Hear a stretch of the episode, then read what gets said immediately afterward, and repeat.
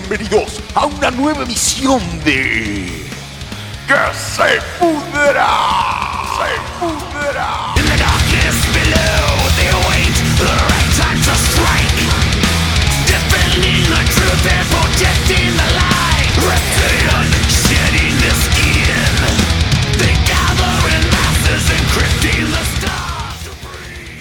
Hola chicas, chicos, ¿cómo les va?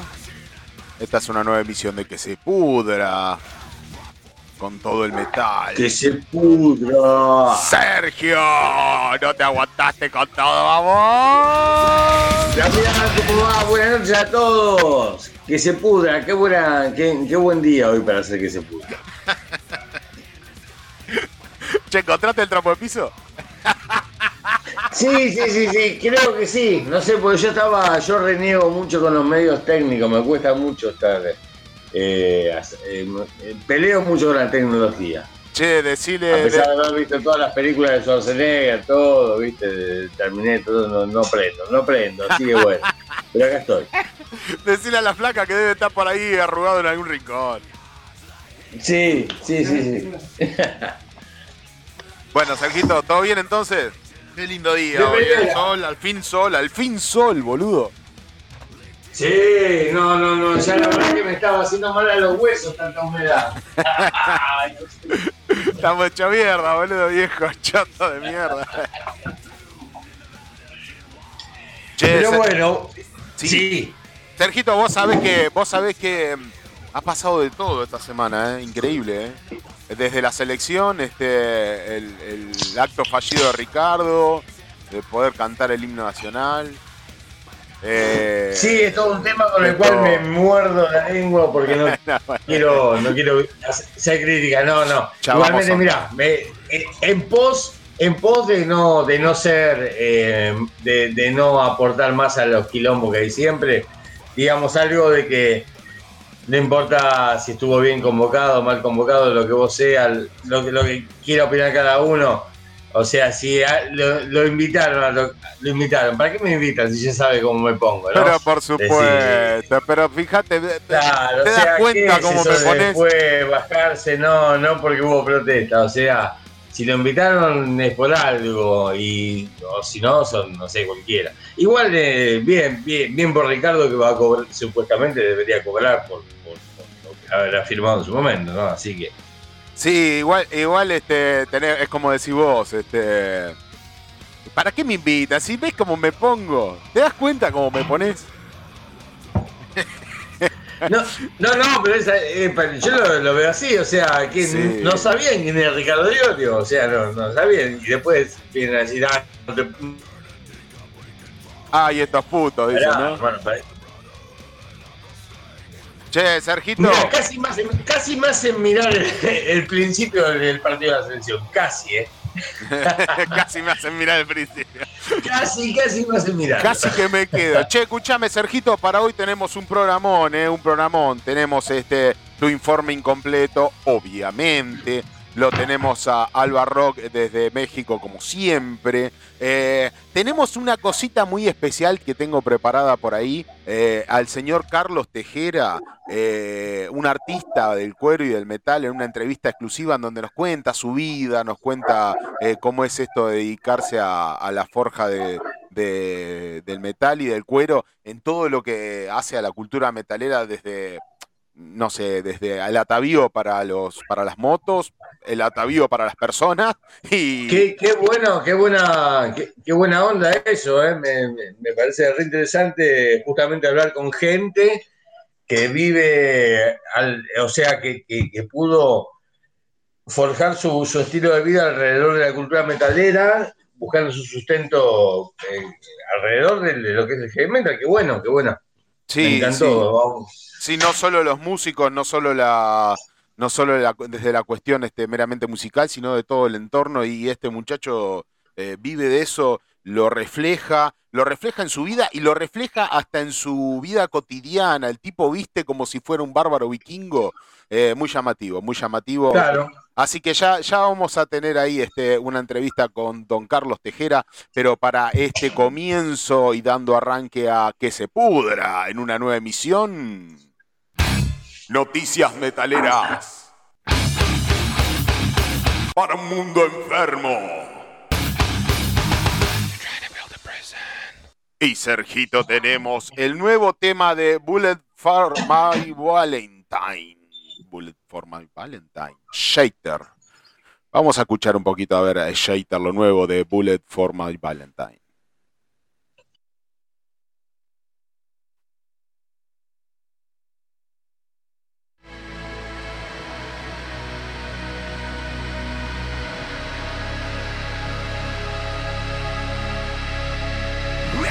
break me, but that doesn't matter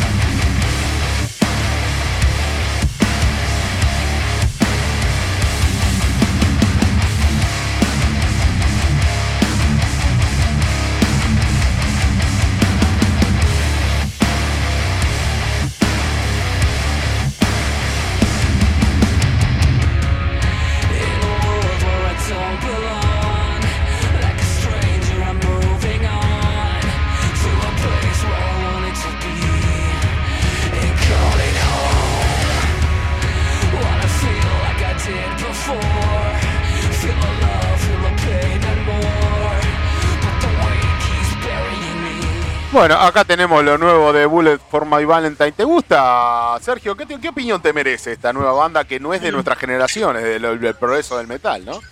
Mira, yo, yo te soy totalmente sincero con esto, Damián. Eh, la verdad que es una banda, bueno, es una banda muy reconocida hace años, pero eh, nunca la, he escuchado. No, no, me, no me atrae demasiado este tipo de género y en realidad yo pienso que hay que hacerse el tiempo para escuchar a todo lo, que surge, ¿no? Y escuchar un disco completo más allá de los hits, a ver si, eh, bueno, no lo he hecho, eh, debo admitirlo, no me atrae, pero, pero bueno, algo bueno todas las bandas creo que tienen, así que no hay que descartar sin escucharlo, así que no puedo ni no puedo decir nada de ellos. Bueno, Simplemente que los voy a escuchar, te lo prometo. Sergito, este, el tercer single, Shater, de su próximo álbum, que se va a llamar como la banda, Bullet for My Valentine. Este, el disco de su séptima carrera saldrá a la venta el 22 de octubre. Eh, visceral, instintivo, eh, eh, con el vocalista Matt Matt este, mm, Fiona Garden y su marido como directora creativa del video en cuestión de promoción de este, de este nuevo disco, de este tema. Eh, del artista Ben Ashton, el video. Eh, eh, utiliza elementos ópticos, una pintura negra aceitosa, una cuestión ahí cavernosa y claustrofóbica. Bueno, está bien, ok. Dice, este, Fiona dice, estos hipnóticos efectos visuales, en la productora del videoclip, ¿no? De Shater, este, de Bullet Forma Valenta, que lo pueden ubicar en la plataforma de YouTube. Estos hipnóticos efectos visuales abstractos se introdujeron en la temible e instintiva máquina creativa que está detrás de eh, Gnives y Parásite. Dice, la editora eh, será Fowler eh, del artista de mm, efectos especiales Gabriel Thomas Ayache. Este, bueno, la verdad que me, me, atrae escucharlos, ¿eh? te lo venden bien el producto. ¿eh? Sí, sí, sí. sí, es, más interesante, ¿no? Yo lo vi, lo vi en video, sí, tal cual. Es como, es muy, es muy em, vertiginoso, ¿viste? Como que te marean un toque, porque pasa por una. Hay, un, hay una cosa como un torbellino ahí, te metes y te metes en el video, me digo que te marea un toque, ¿viste? Pero bueno, está, está muy bueno, está muy bueno. Y a mí hay ciertas cosas que de en forma de Valentine, no todo hay cosas que me gustan. Pero bueno, es una cuestión de transgeneracional, ¿no? calculo no, Pero, no, pero más vale lo que te decía, así como todas las bandas, no, no hay que despreciar sin, sin, sin, Creo que cualquier músico que más o menos eh, anda, tiene algo, algo de talento, te va a tirar siempre algo ocupado. Así que no hay que despreciar, hay que escuchar, hay que escuchar todo. después sí, si no te gusta, decir con, con decir no me gusta. Punto. Pero bueno, hay que darle. Bueno, escuchamos un pedacito más, a ver.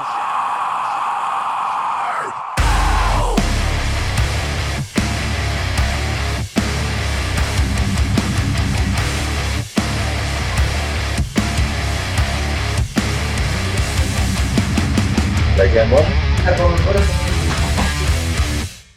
Ah, estaba de antes. Bueno, eh, Metallica estrena un demo de Jason Newsted nunca antes escuchado. ¿Metallica sacó eso? ¿Viste?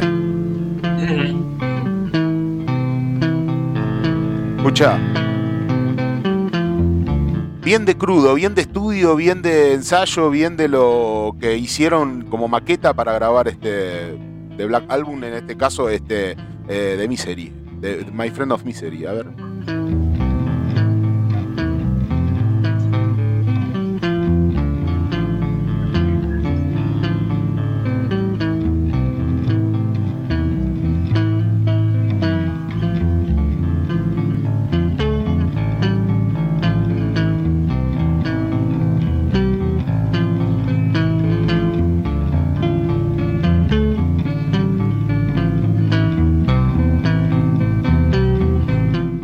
¿Viste, Sergio? Vos que sos bajita, como grabar la maqueta para tu, tu disco, ¿viste? Sentadito. Qué en un- lindo, ¿no? Pero claro, eso se ve que debe ser una de las tomas que fueron grabando ensayos, ¿no es cierto? Y habrán, que sale bastante crudo. Sí, sí. Sí, Muy lindo. Eso que, Ahora- eso que es eso del álbum negro, ¿no? Que, que, que Juan, eso. de, no, del álbum negro, de, de Friend of Misery, del disco de Black Ah. Album. Este, ah, sí, sí, sí. Eh, Dice, Metallica acaba de lanzar un demo del mismo J- Jameson Newsted, grabó con su bajo que posteriormente evolucionó en My Friend of Misery del Black Album, del disco Black Album. Ah, claro, claro. Dice, esta es una de las tantas grabaciones que escucharemos en dos CDs llamados Riff y Demos, este, la cual forma parte del box set de 30 años del disco negro de los eh, Metallica, de los de San Francisco.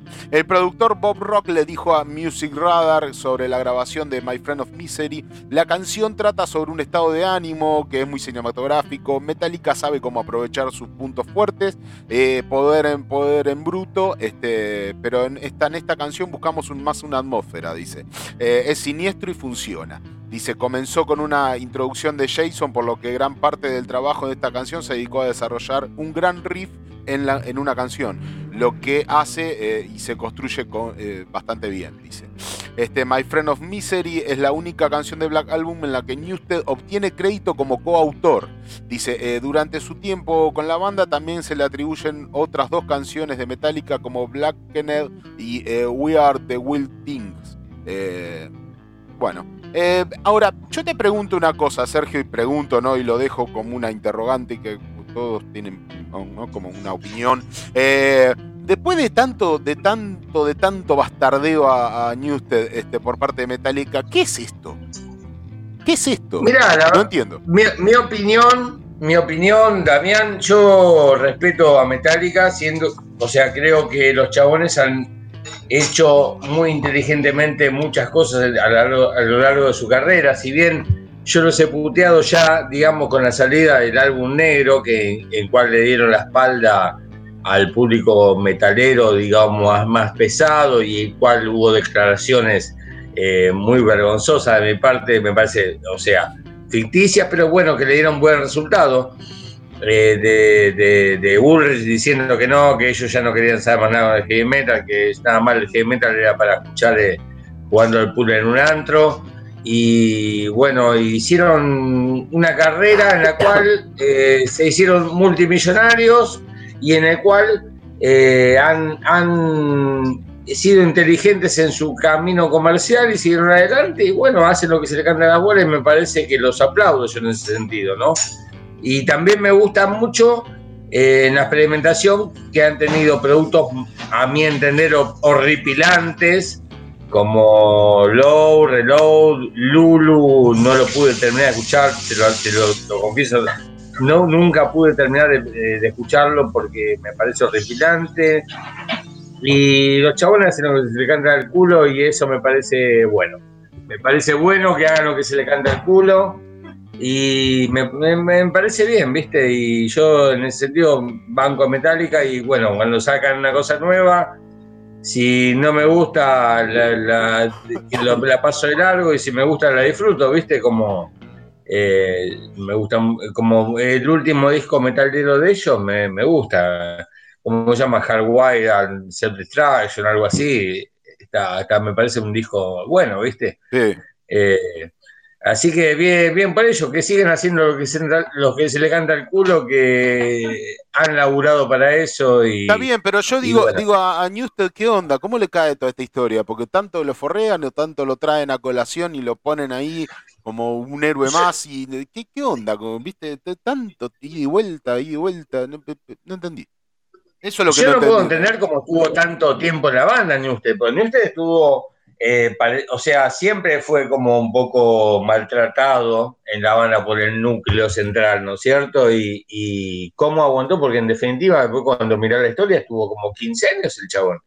Es muchísimo tiempo. Sí, sí. Eh, claro, claro, es muchísimo tiempo y parte de lo que eh, yo tengo entendido que determinó la salida de Newsted es que le, no, no le permitían eh, irse fuera, digamos, de la empresa metálica, o sea, no podía el chabón estar, estar tocando con otra gente. Y bueno, está bien, se fue y, por ejemplo, Newsted colaboró en el disco de Sepultura, el primer disco sin Max, eh, ¿cómo se llama? Em, Against. En el primer disco sin Max Sí, eh, colo- colaboró con un, con un tema, o sea, no lo podía hacer eh, estando dentro de Metallica, cosas como esas, por ejemplo, ¿no?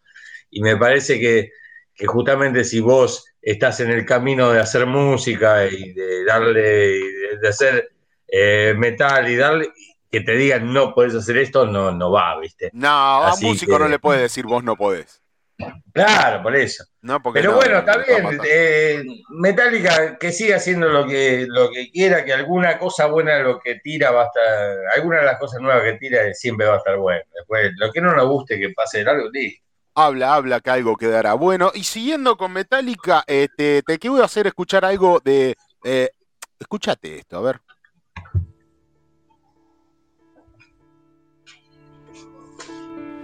Say your prayers, little one. Don't forget, my son, to include everyone.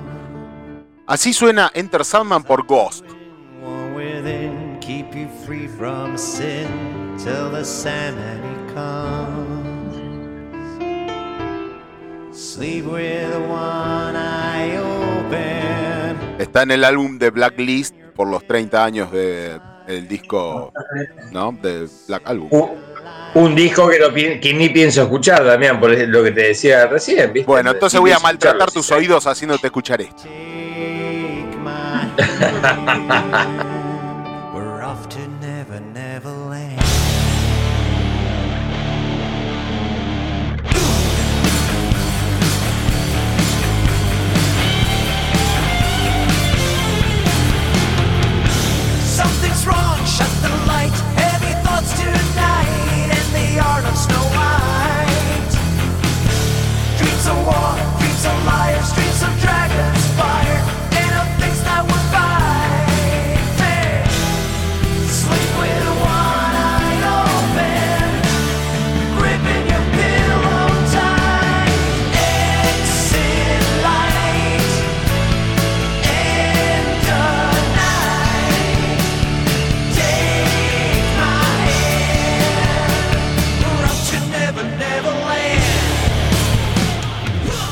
¿Qué opinión te merece Ghost, Sergio? Sí, igual, igual Damián, viste, de que todo, toda acción a veces de una banda tiene su, su, su contra, su respuesta de parte de otra cuando hay competencias entre ellas, ¿no?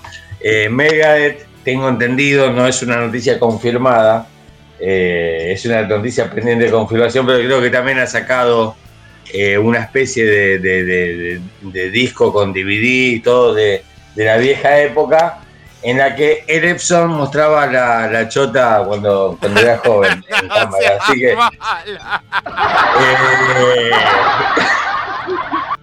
¿Cómo te gusta? pero bueno, está, es una noticia a confirmar. Pero para, para, escúchame, Ghost, Ghost. Estos que se visten como emulando al Papa, viste, como una, en una.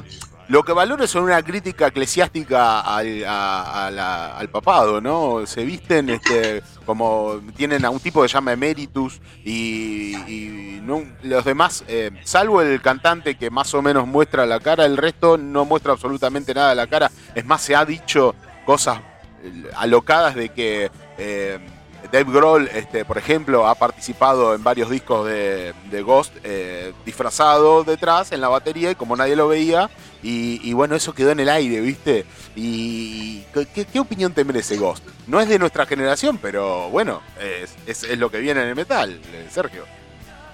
No, no, igual te, te repito lo que te acabo de. No, no voy a ser redundante con eso. No, tampoco es una banda que me haya deslumbrado como para seguirla, pero creo que no hay que nunca darle la espalda así porque sí. Creo que hay que indagar y ver, escuchar y todas las bandas le pueden tener cosas buenas o no. Después, si no te gusta, eh, con, con fundamentos. No me gusta por- porque no me gusta, a mí no me conmueve y punto, pero.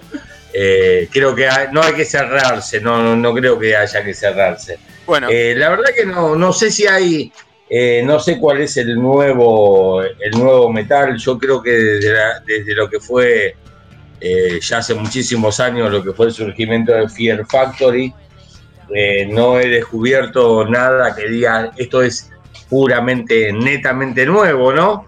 Es muy difícil, es como que está todo inventado, pero, pero siempre dentro de todo lo inventado surgen nuevas variantes que hay que disfrutarlas. La música es para disfrutarla, no es para estar haciendo eh, puterío que no me gusta porque son blanditos o porque cómo se visten, ¿no?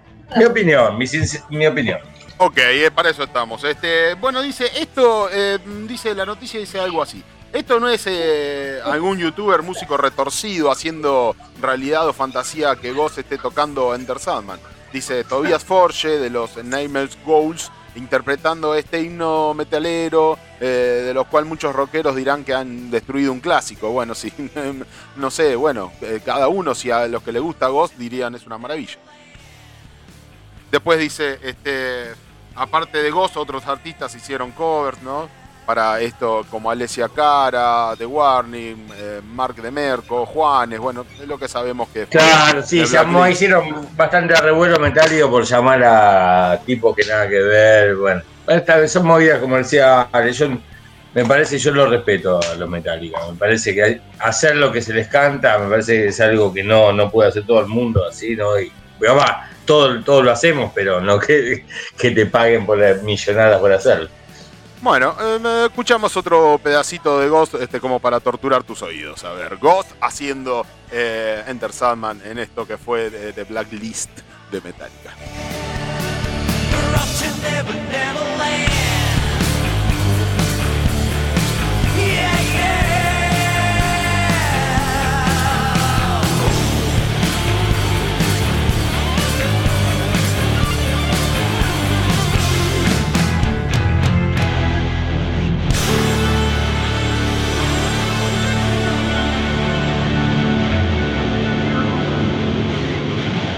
Y después de esta violenta versión de, Ghost, este, Serpentor.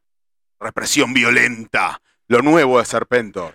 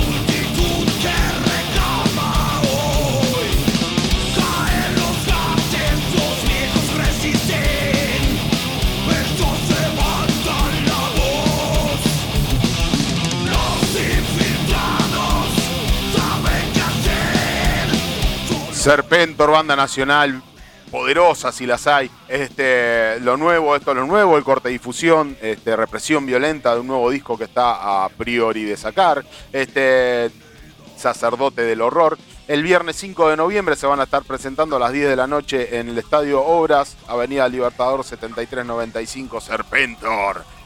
¿Te gusta No me digas, qué buena noticia, la verdad que no lo sabía. ¿Van, van ellos como, como cabeza? Qué- Como qué cabeza, bueno, ¿eh? sí, sí, sí, sí, sí, sí, sí. Y no tengo anunciado bandas teloneras.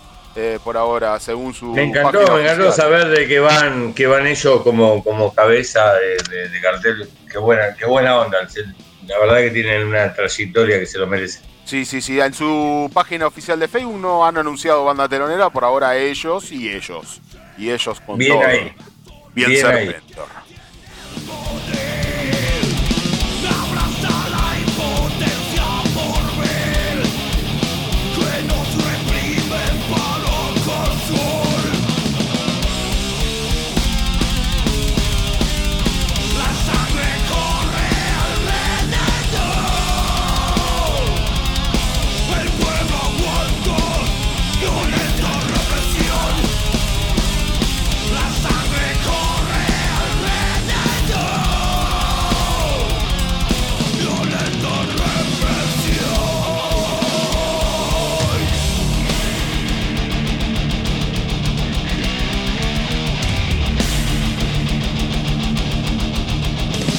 De más está decir que las ventas de entrada ya están disponibles este, eh, por eh, tuentrada.com, eventos, este.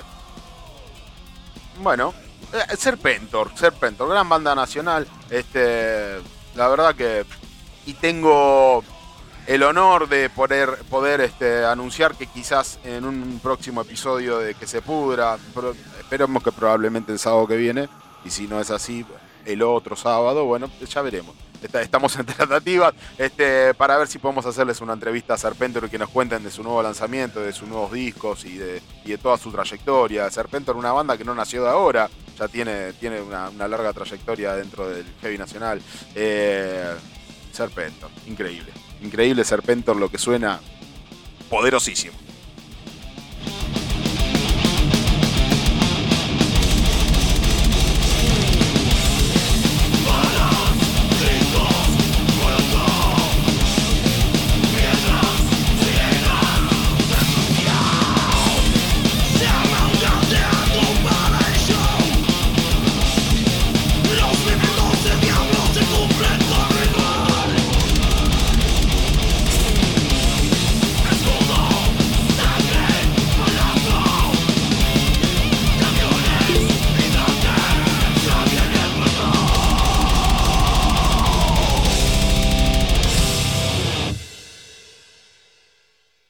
Bueno, esto fue Serpentor, represión violenta de lo nuevo.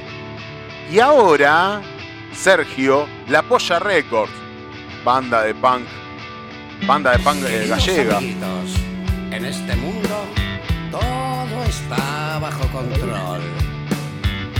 ¿Todo? No.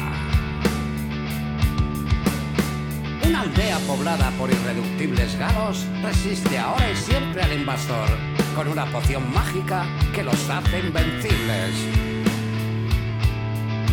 ¡El cerebro!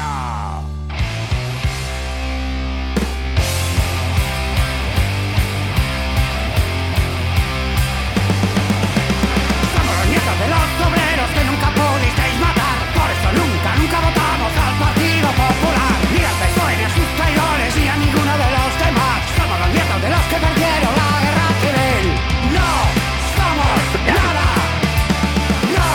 Bueno, esto que estamos escuchando no somos nada de La Polla Records. Eh, yo sé que eso no es metal dentro de lo que nosotros propiciamos como cultura metalera, pero siempre hago hincapié de que el punk forma parte del metal, de su progresión y de toda su de toda su historia y toda su movida. Y me parece muy piola lo que están haciendo la Polla Records. Este, dice la Polla Records estrena en Festival de Cine de San Sebastián con el documental No Somos Nada.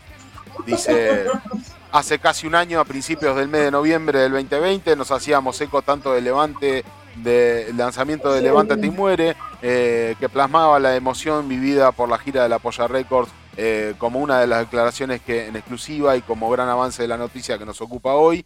Dice, eh, nos dejaba Evaristo Páramos en la entrevista que publicó en el número 426 de la Heavy. Ok, eh, en La polla hay, hay que difundirla siempre, no importa, aunque sea, aunque esto es un programa metalero, hay que ha- hacer una mención a la polla y que, que se acerque la gente, tiene muy buenas letras, o sea, al- así que eh, algo rescatable en ello. Después, bueno, la música obviamente es otra, ¿no? Pero pero a- aguante la polla. Sí, obvio que sí. Yo quería rescatar eso, ¿viste? Quería rescatar este lo de la polla siempre dentro del punk, este creo que son tipos que, que tienen este tienen trayectoria y tienen siempre algo que decir y siempre apoyan esa cuestión de decir eh, no les vamos a dejar algo vacío de contenido, sino que les vamos a dejar algo realmente que puedan este pensar, debatir o estar de acuerdo o no y el punk eh, refleja eso. Sí, y el, último disco de ellos eh, hace un par de años, bueno, es, es el último hace un par de años, no sé si habrán sacado algo nuevo, es bastante, está bastante bueno, eh, o sea, bastante escuchable para quienes somos más del palo del metal y que por ahí no nos puede interesar ese estilo de música, eh, es, es, es, es escuchable, así que recomendable. Bueno, eh, de- declaraciones de Evaristo con respecto a esto. Dice, hay una peña por ahí haciendo un documental y sí, yo no sé si los demás, pero a mí me tiene apalizado. Dice, camino hacia allá. Dice, este...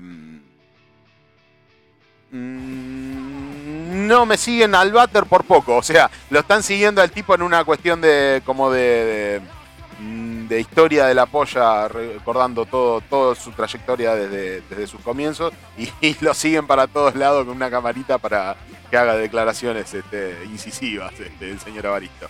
Eh, dice, creo que están dando vueltas a cómo montarlo, pero también, claro, tienen que estar en la expectativa. Dice, esto si sale, saldrá el año que viene. Eh, bueno, aguante la polla, loco. Eso es genial y peligroso al mismo tiempo. Sí, sí, viste, es, es genial y peligroso, sí, tal cual. es Puede ser muy divertido. Tiene que llevar camarógrafos amigos. Sí, aparte, aparte Eva- Evaristo es un, es un tipo con mucha. Este, es muy, muy ingenioso.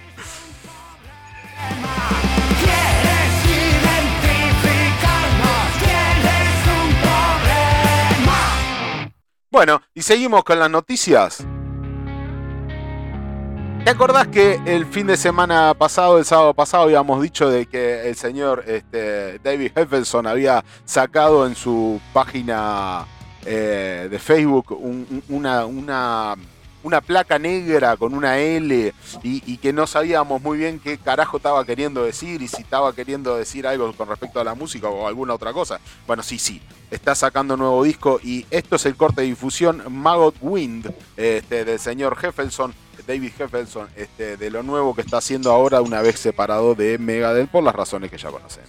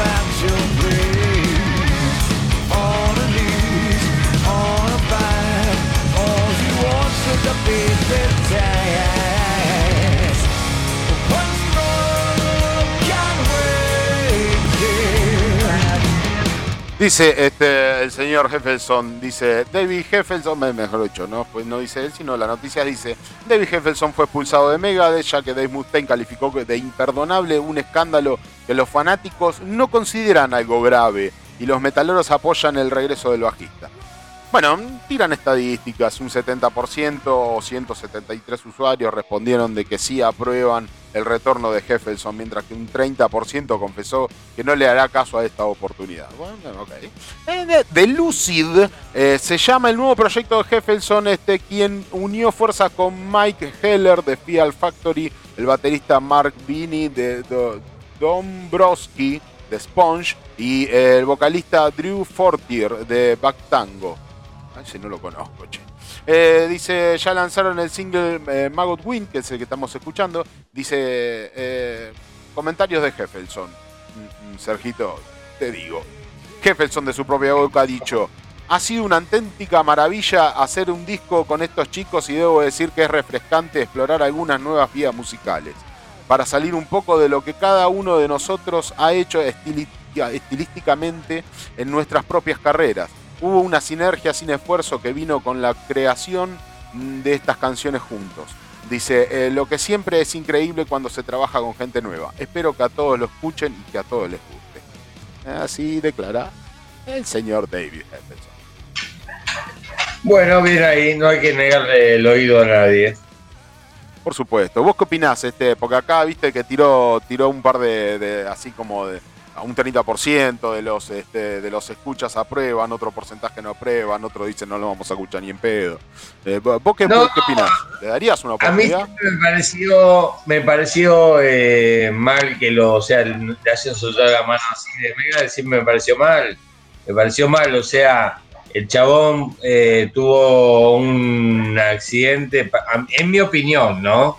Esto cada cual piensa lo que le, yo lo digo, es mi, opi- mi humilde opinión.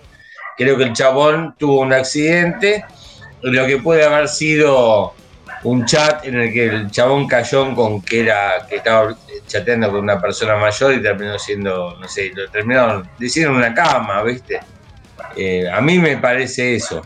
Y entonces me parece mal que le hayan soltado la mano de Megal, pero bueno, eh, Megal eh, es Mustang, te guste o no, es Mustang, así que, eh, a ver, yo voy a, voy a tratar de escuchar el, mm, eh, en algún momento tendré tiempo. bueno, acá te hago escuchar un cachito más entonces de, de. Wind, de lo nuevo de David Heffelson, de Lucy.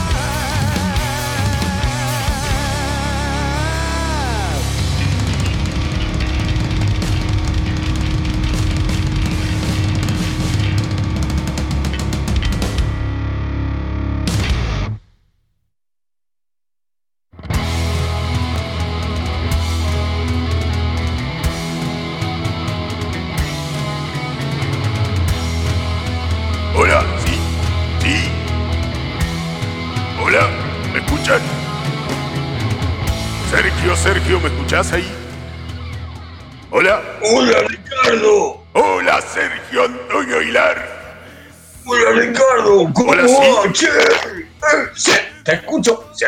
Sí, me han dejado afuera cantando el himno, guacho forros. Guacho forro, llévense este paquete pa' Mendoza. Ay, hablo con vos porque el otro guacho forro que tenés ahí de compañero libertario facho de estos progres fachos. Ese no me cabe ni pedo.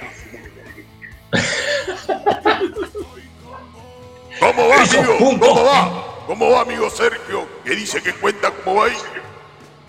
Bien, bien, bien, bien. Acá andamos bancando la parada. Acá estoy dándole comer a las gallinas.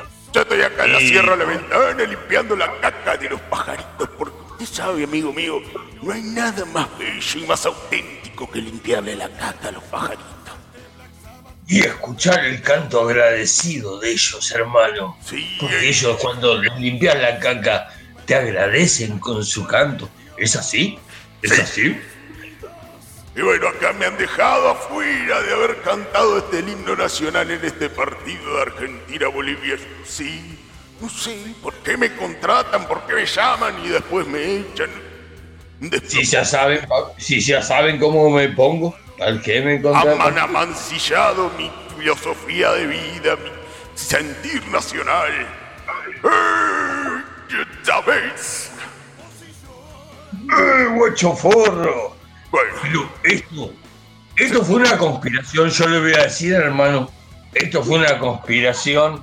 Esto fue, fue una conspira- conspiración sionista, amigo. Fue una conspiración sionista de estos guachos forros que vienen a mancillar el sentir nacional.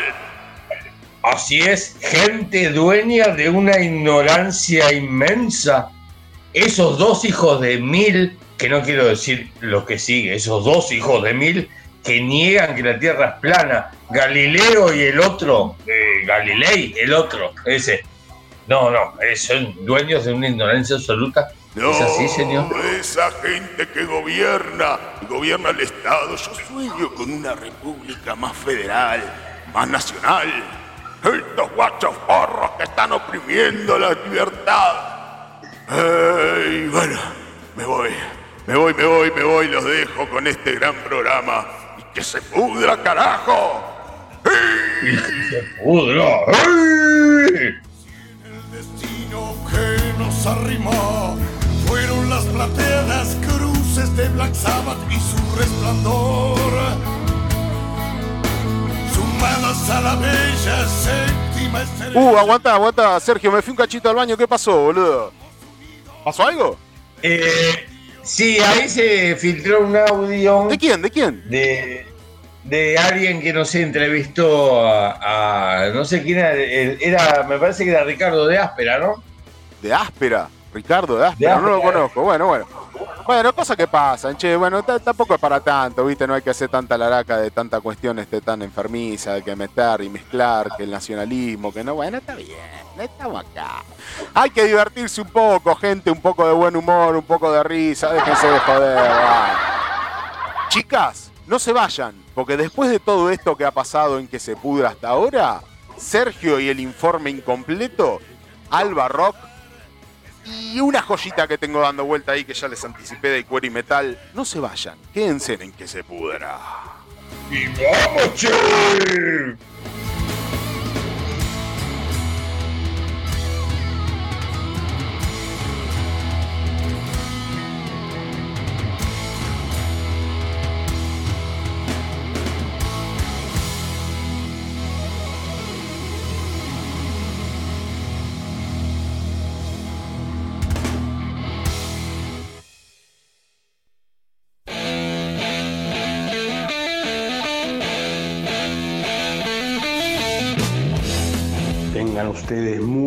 Buenas noches.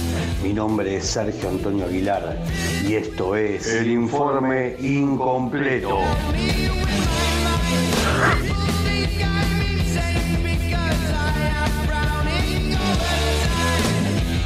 El informe incompleto no pretende ser una biografía completa, sino una forma de acercarte a artistas que quizás no estén en el centro de las marquesinas, pero que dejaron una huella de metal en la historia. El informe incompleto que se pudra.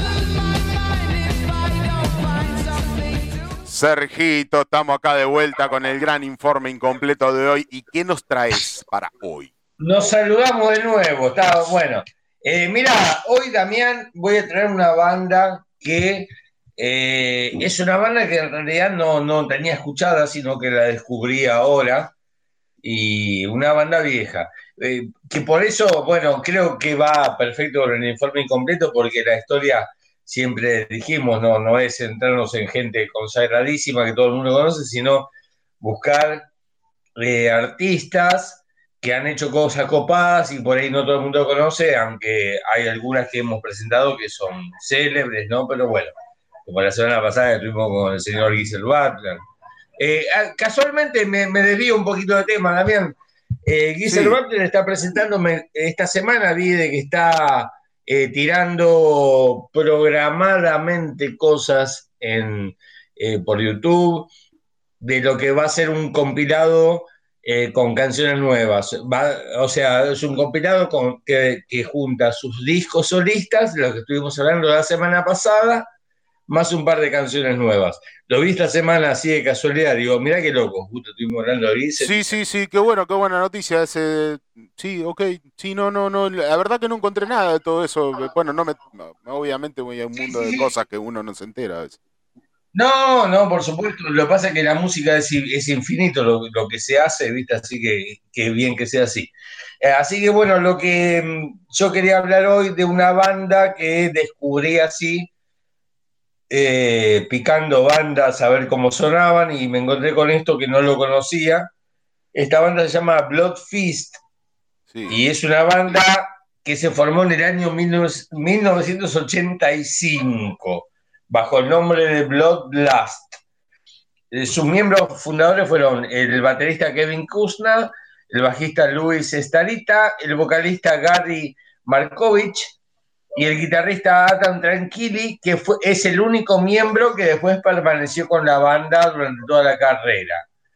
Eh, la banda está enrolada dentro de lo que es el speed, trash metal, eh, bueno, de esa época, ¿no? El- el- el- lo que hoy día se llama como old school, o sea, el trash al palo, o sea, sin, sin mucha melodía, al palo, ¿viste? Bien al hueso.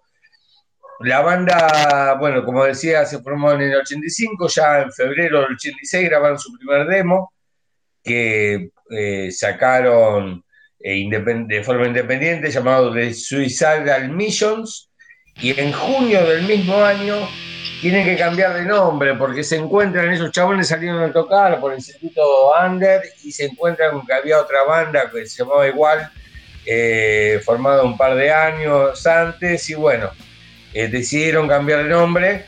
Ahí fue como se llamaron Bloodfest. Habían salido como Blood Blast y cambiaron a Bloodfest. O sea, hicieron, hicieron un cambio positivo. Pasaron de, de, de, de Blood Blast, que significa deseo de sangre, a Bloodfest, que significa eh, fiesta, de sangre. O sea, claro, es como que como que concretaron. ¿no?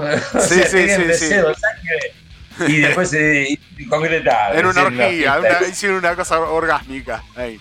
Sí, sí, sí, sí, sí, sí. Sí, sí, no sé si irá por el lado del asesinato, por el lado de, la, de, de las hemorragias femeninas, vas a saber. Acá estamos bueno. escuchando Kill for eh, Pleasure, o sea, eh, el placer por matar. Bueno, estaría buenísimo que todos escuchemos eso juntos. Ese es su primer disco. Eh, así que dale, vamos con eso también. Vamos con eso, escuchemos un poquito de Bloodfest, eh, fiesta de sangre.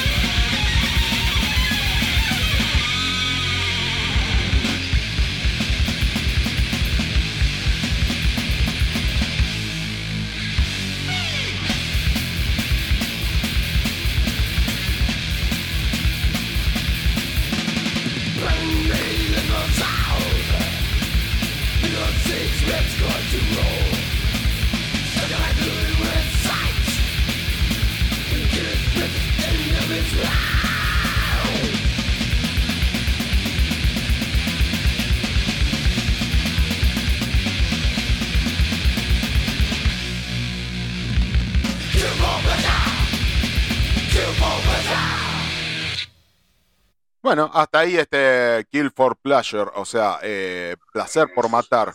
eh, para sumarte a tu informe incompleto, lo que hay publicado en, Spotify, en este caso, eh, tres álbumes y un EP, Kill, for, Kill for Pleasure, este, mm, acabamos de escuchar el tema que da nombre al disco, The Future State of Wicked, Shopping Block, Shopping Block Blues eh, y Fight, Face Fight eh, LP. Eh, 1988, 2017, 2002 y LP 1990. Sí, es así, no es una banda que tenga, digamos, que haya dejado eh, una obra muy grande, pero bueno, suenan de puta madre, por eso me pareció bueno traerlos. Aparte están, están activos hoy día. O sea, la banda, bueno, como se va a ver a lo largo del informe, eh, arrancó como una banda de pibes que tocan, o sea, ellos arrancaron como fanas de la música extrema, eh, son fanáticos de Celtic Frost, o sea, bueno, eh, como he dicho, claro, Adam Tranquilli fue, es el único miembro original de la banda, ¿no es cierto? El guitarrista, pero todos eran fanáticos en su comienzo de Celtic Frost, de hecho, eh, cerraban sus shows con un tema de, de Celtic, era una, tradición que tenían ellos de cerrar los shows con Into Clips of Race de Celtic Frost, y bueno, eran admiradores de Slayer, de Exodus, de Sodom, de Metallica. eh, o sea, de las viejas, o sea, eran un poco más jóvenes que, que, la- que las bandas que se hicieron conocidas, eh, cabeza de, de- de la nueva hora del trash, ¿no es cierto? Sí.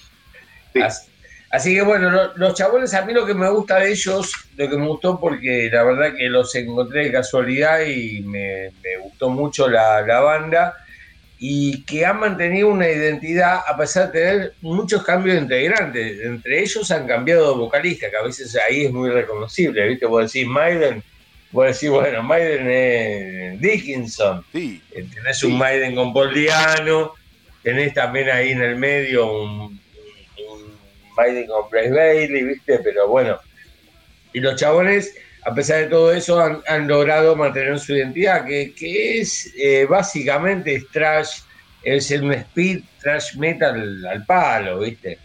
Así que bueno, eh, así arrancaron los, los Kias, son oriundos de Nueva Jersey, como ya he dicho, bueno, y han tocado por el circuito de clubes locales, y así se fueron haciendo un nombre en la escena.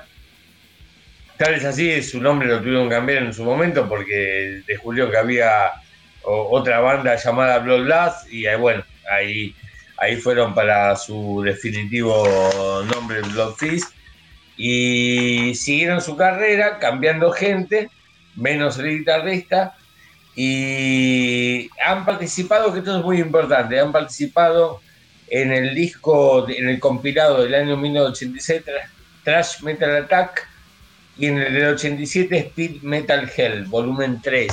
De esto hemos hablado en otros informes incompletos, de que son medios de difusión que fueron muy importantes en esa época, en las que han participado bandas que hoy son conocidísimas, han participado eh, Metallica, estuvo tirando demos en esos, en esos que han salido en esos compilados, por ejemplo.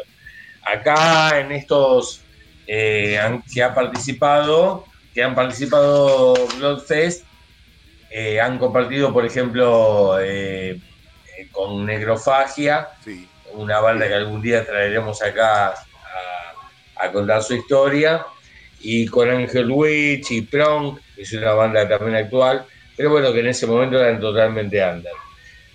Bueno, ellos siguieron dando para adelante, tocando por el circuito de clubes locales, le- sacan en 1987 un disco destacadísimo, se llamó, es un LP de cuatro canciones que se llama Face, Fate, eh, eh, Fase Fate, mirá, más fácil no lo puedo para hacer, más fácil no lo puedo hacer, se, se- se escribe Fase Fate para que lo escuche toda la gente porque es un disco de cuatro temas que está mortal, está, está buenísimo. Trash al palo, trash speed metal así al palo. ¿Y qué propones que escuchemos de ese disco? El, el que vos quieras, está buenísimo. Así que mandale nomás. Bajale el retorno, Sergio. Se escucha la voz mía de fondo. Bajale el retorno un toque. y escuchamos Fase Fat, eh, el, el tema que le da eh, que le da el, el nombre al disco, ¿no? Obviamente, The Bloodfest. A ver.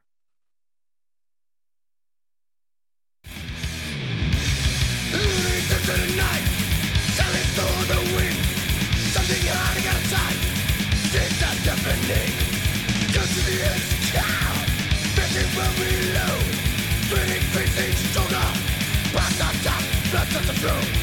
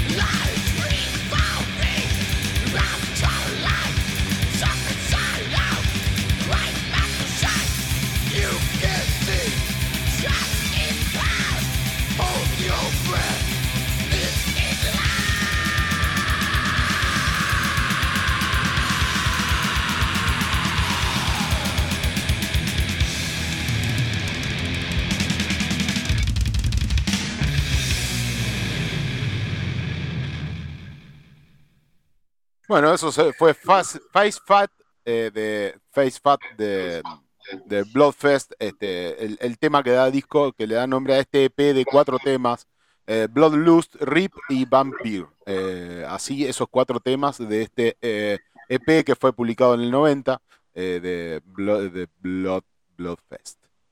Una, una patada en los dientes, o sea, es bastante corta. La gente que no le interesa este estilo, realmente ni se tiene que acercar porque es, es simplemente eh, un, un trance old school que está, está- a mí me encanta, no sé, pero bueno, eh, es, va en los gustos personales de cada uno. Así que bueno, la banda, eh, como te decía, sacaron este, este LP que para mí está buenísimo fue muy destacado y después eh, entraron, se ve ellos, no hay mucha información de eso, Damián, no hay mucha, pero se ve que los chabones eh, deben tener su- sus conflictos personales, cada uno, porque la banda, viste, como, como arrancó del principio, tuvo eh, muchos cambios de integrantes, gente se iba y venía. Y bueno, en el 88 sacaron un demo con 10 canciones que lo tenían como listo para salir y quedó ahí en el tindero, no salió y salió recién al año siguiente ya como un álbum con el disco de Chopping Block Blues. Y después, en el eh, bueno, estuvieron tocando por el circuito siempre local, hasta que en el año 91 la banda se disuelve. Eh, del 91 estuvieron activos hasta el 99, en el cual se reúnen para un único show. Tocaron un único show en la ciudad de Nueva Jersey, de la cual son oriundos. Y bueno, siguieron así, teniendo algunas presentaciones esporádicas, eh, no, sin volver a juntarse como banda, sino simplemente, bueno, vamos a hacer una fecha en tal festival, dale, nos juntamos tocamos. Una onda así. En el, en el año 2002, que había sido el baterista original, quien fue el baterista original de la banda, Kevin Kuzma, funda Militi- Militia Records. Y, o sea, fundó un sello para promover bandas under. Sí. Y bueno, lo que hizo el chabón fue sacar a luz eh, material de su vieja banda, ¿no es cierto? Aprovechó y dijo, bueno, tengo un sello y sacó un disco llamado Remains, The Last Remains, o sea, traducido en español sería como los últimos restos, algo así, eh, en el cual eh, era fue un disco, sacaron un disco, de- no, no sé la cantidad, pero un disco largo, eh, compuesto por, por demos, eh, temas en vivo y temas inéditos de la banda. Es como que la hizo de onda el chabón, ¿viste? Sí, sí. Debo decir, debo, debo- debo Claro, decir, como- es como el chabón dijo, bueno, fundé mi sello y voy a sacar una, un, demo, un demo, un disco con, con quien fue mi vieja banda, ¿viste? Pero bueno, debo decir, debo decir que 2002, eso no está eso no está- publicado en Spotify. Bajale al retorno, Ah, Sergio, bajale al retorno. em, no sé cómo hacerlo. Ne- de- tenés- Pero- debes tener algo reproduciendo detrás que reproduce la radio. Baj- Bajale a eso. Ah, pues, sí, eh, sí. Ok, bajale, bajale todo. ¿Ahora? Ahí ¿Qué te no sé. parece ahora? Ahí está, está perfecto. ¿Ahora Seguimos. cómo suena? Ahí, ahí, seguimos, seguimos, decime. ¿Ahora suena mejor? Espectacular. Espectacular, Sergito. ¿Hola, hola? Sí. Ahí, ahí suena bárbaro, Sergito. Seguimos, decime. Ahora sí, ahora sí estoy en vivo. Ah, sí, sí. Ya solucioné, creo, Damián. Sí, bueno, Claro. disculpen, disculpen a la audiencia. No pasa nada, decí. Bueno, así que bueno, la banda es como que seguía en activa, ¿no es cierto? Salió este disco, que fue un disco recopilatorio, ya te, te decía, porque bueno, el batero del original de la banda formó su sello y qué loco, voy a editar cosas que grabé en, en su momento, ¿no? Sí. Lo haría todo el mundo, me parece, me parece perfecto. Así que, pero la banda seguía en activa. Hasta el año 2007, donde se forman, y esa es una formación eh, bastante llamativa, ¿no? Porque se han formado, digamos, eh, Kevin Kuzma, que dijimos que era el baterista, que, que- que el- quien creó el sello de música que editó el, el compilado que hablamos recién Sí, junto con Adam Tranquilli, que es el único miembro original guitarrista, más vocalista, bajista y segunda viola de la banda en la que toca el baterista Kevin Kuzma, una banda de metal eh, llamada Lukaki. O sea, eh, eh, fue una formación media extraña, ¿no? Fue como que el batero tenía su propia banda y decir, le invitó a su viejo amigo, che, dale, dale, vamos allá. Nosotros nos llamo los martes, vos venís los miércoles, vienen todos y venimos también, ¿viste? claro, pero y sí, es la esencia de la cuestión. ¿Cuántas bandas han hecho, se han formado de esa manera y, y- y- y han sido grandes bandas y se ha formado así? El metal es así, el metal es juntarse y tocar y realmente hacer. Tocar, No tocar y palabras. tocar y tocar y tocar, es así. Sí, tal cual.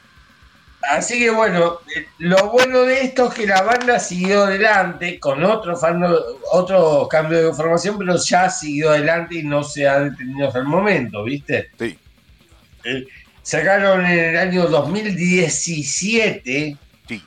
2017, o sea, pasaron de esto, de esto pasaron 10 años más, en el cual sacaron su, su disco de Future State of, of Wicked, un disco en el que mantienen la misma esencia, es un disco eh, trash, speed, old school, eh, bien de, los 80, eh, bien, pero bueno, o sea, los chabones hacen esa música con la sabiduría del, del paso de los años, ¿viste? Así que está, está muy bueno, es un producto muy logrado, no es nada, digamos, que vaya a revolucionar nada, nadie puede encontrar en esto algo que diga, oh, me abrió la mente porque es algo que está hecho, es simplemente trash, speed de la vieja escuela, y, pero es muy agradable escucharlo a quien nos, nos gusta esto. Y así que, bueno. ¿Qué te gustaría escuchar de, de, de Future Así que of si the querés-? Sí. Vamos con eso también y cerramos el informe de esta banda. Una banda que yo he descubierto ahora, en este tiempo, no sabía de su existencia, la descubrí de casualidad, me gustó mucho y acá la comparto. Ojalá que quien no la conozca también se tome el tiempito para investigarla y quien la conoce que, la, que ya le disfrute como diciendo, ¡Oye, mirá, loco! Pasaron Bloodfest. pa". ¡Qué No, bandón, boludo! una banda que no suena en todos lados. Bueno, bueno. En que Así se pudra así suena, porque acá suena lo que no suena en todos lados, amigo. Así es. Adelante con Bloodfest. Adelante. ¿Qué escuchamos de ese, de ese tema? ¿Algún tema en especial o a, a- a No, mi mandale, mandale porque son todos una patada en los dientes. Bueno, entonces vamos a hacer eh, lo siguiente, vamos a arrancar por el final, con el tema que eh, finaliza el disco The Burn de Four Block Fest. El tema... eh, Tremendo, sí, sí, sí. Tremendo disco. Tremendo tema, sí. Ok, con esto nos despedimos y despedimos a Sergio. Gracias Sergio por todo, gracias por este nuevo informe incompleto. No se vayan, no se vayan porque después de esto cuero y metal como corresponde y Alba Rock desde México. No se vayan, quédense en, que se pudra. se pudra.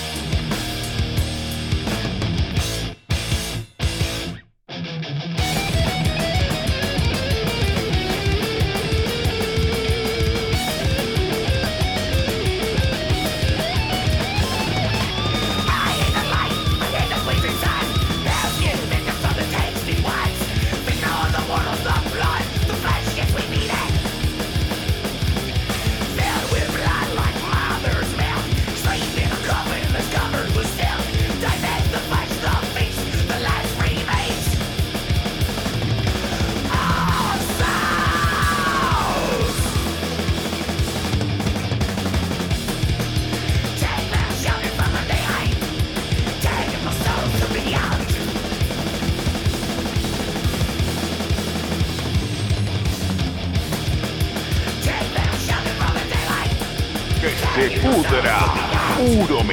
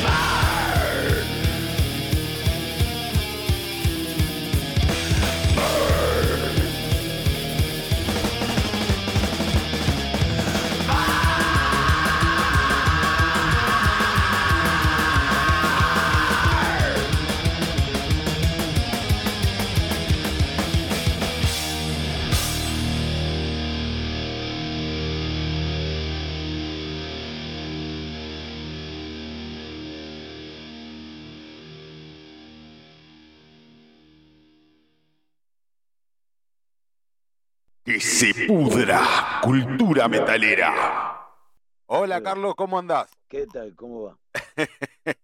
No, me Ah, ya estaba grabando. Sí, sí, nos arrancamos esta conversación y ya me estás contando algo que no. ¿Qué pasó? No, bueno, pude llegar a contar hasta 10 y la olla pagó las consecuencias. La dejé tirada ahí, me encapriché y dije, hoy no voy a comer arroz y ahora tengo hambre. Así la estoy tratando de enderezar, ¿viste? Ahora en rato la enderezo. ¿no?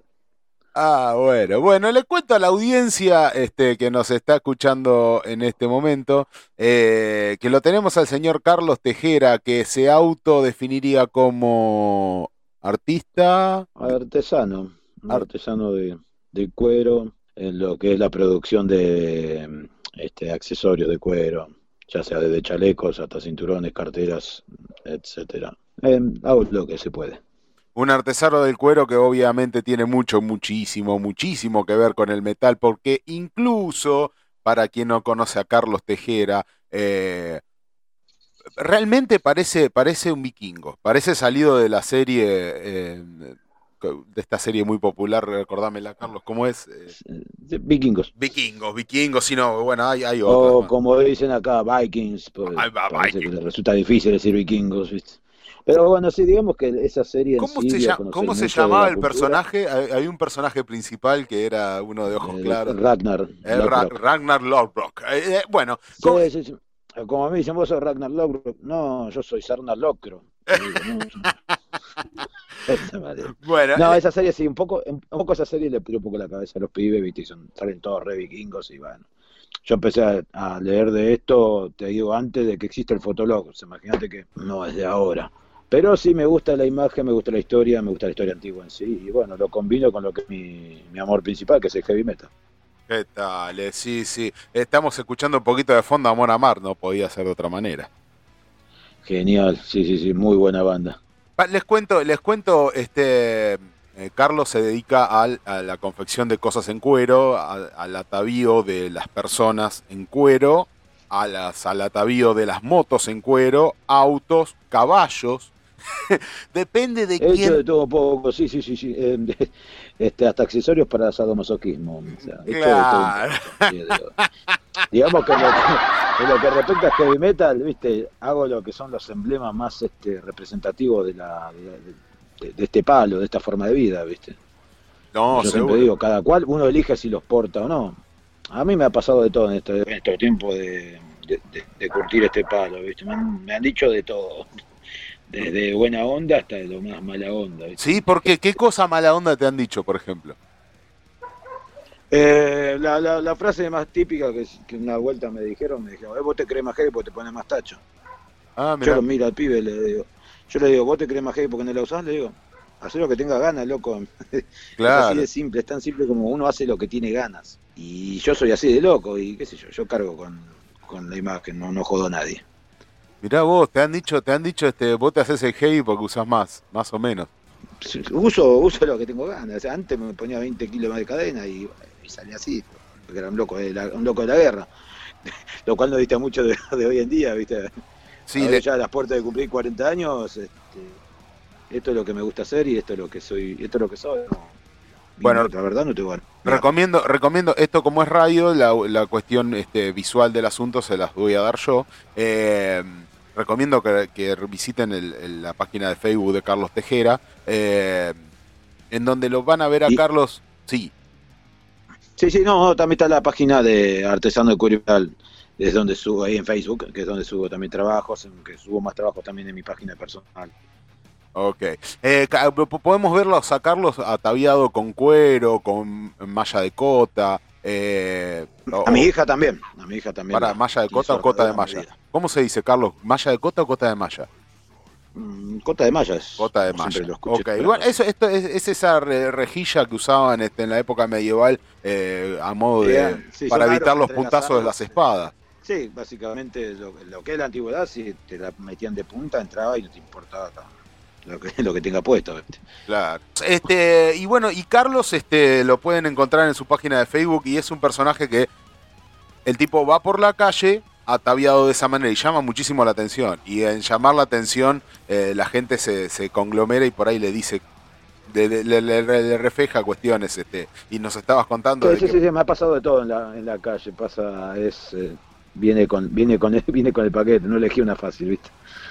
Pero bueno, este, mm, a lo largo de los años, este, la idea siempre fue para mí hacer lo que tenía ganas y, y hoy por hoy, eh, viviendo solo, ¿viste? Eh, soy lo que me gusta, ¿viste? Hago lo que me gusta y, y es una libertad que, como yo siempre digo, es caro ser libre. es muy caro. caro y es un precio que no muchos quieren pagar. Carlos, y contanos cómo, cómo comenzó esto de siendo artesano de- del cuero y del metal, eh, como forjador del metal y como, como artista en el cuero. ¿Cómo, cómo pensó tu historia? ¿Vos, vos arrancaste así de- de- desde muy chico? ¿Tuviste algún otro trabajo más allá de tu laburo independiente de- a través de, las artesanías? Sí, a lo largo de la vida he hecho, he hecho de todo, hasta vendí teléfonos en la calle. Viste, antes que venían los, los estos famosos te- telefonitos que parecían los tangos, los 1100 y eso, así, bueno, hice de todo un poco. Pero siempre me hice mis cosas, viste, con cuero que encontraba tirado, viste, me las arreglaba, viste, los ataba con pedazos de, de trapo, un estilo más, más, más, este, tirando a Mad Max antes. Pero sí, arranqué con esto después de que mm, perdí mi trabajo en un taller mecánico que tenía hace unos años atrás, este, derivado de todo un tiempo en el que venía con el fallecimiento de mi madre, este, después de una separación y todo un quilombo que fue que mi cabeza estaba vista a la deriva. Y arranqué a comprar cuero y a tomarlo más en serio esto, a prestarle un poco más de detalle y básicamente le dediqué más tiempo y más detalles, digamos. ¿Siempre un autodidacta? ¿Eh? ¿Siempre un autodidacta de la cuestión o, o- o te, en algún momento fuiste a algún, algún, a algún este, aprendiz de alguna academia? No, no, no, sí, a lo, a lo bruto, lo- a- agarrar y, y probar suerte, ¿viste? Puede haber algún que otro tutorial en internet y para darte una idea, para guiarte, yo como siempre digo, en esto nadie inventa nada, pero ¿viste? ves algo que, que alguien fabricó y decís, bueno, esto lo, lo puedo hacer así, le cambio esto y le, le pones tu impronta. eh, digamos, no hace lo- algo que sea particular en lo, en lo posible. ¿Cuáles son los pedidos más habituales que te hacen? A pedido, a pedido. Eh, ¿Qué te pide? Mm, En general son cintos, cinturones, este, pulseras otra muñequera. Yo ahora estoy tratando de sacar una línea de, chalecos desde cero, ¿viste? Pasa que la cuestión es que los insumos este, cada vez sufren aumentos, como todo hoy en día, básicamente, ¿viste? Para lo que es el, trabajador independiente, eso golpea mucho el bolsillo. Porque tenés que ajustar tus, ganancias, o sea, los precios de tus trabajos y tener en cuenta que tampoco la gente, ¿viste? eh, le abunda el dinero. ¿Tenés una forja en tu casa? No, no, no, no, no, no, no. Yo lo que es en, en realidad lo que es este todos los apliques y cosas que uso, yo eso lo, lo, lo compro a veces y, este, y bueno, lo, lo aplico sobre el cuero, viste, corto los cueros y hago costuras a mano y todos los detalles, viste, a- digamos, básicamente todo a mano, no tengo ni máquina de coser, así que Todo. uso de esa manera. Todo profundamente eh, artesanal. Recomiendo mucho que visiten la página de Carlos, eh, que vean este, sus productos.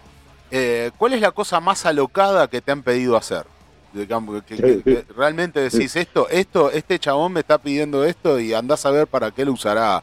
Dijiste algo de sí, sé- sé sadomasoquismo. para qué se usa, ¿viste? Me, ha- me han pedido unas fustas estilo de fusta de caballo, unos antifaces ciegos, este, unas eh, esposas, ¿viste? Hechas con cuero, eh, y, y uno el látigo. ya uno deduce que es lo que iban a hacer. Ay. También me, también, también me han hecho pedidos cosas raras como eh, cosas que este, mira, quiero que quiero que me consigas, que me hagas un látigo largo, pero necesito también este, que no te ofendas, me dice. Cuando ya me dijo no te ofendas, yo dije, ay, Uy, ¿qué me va a decir este ¿con hombre? qué me va a salir?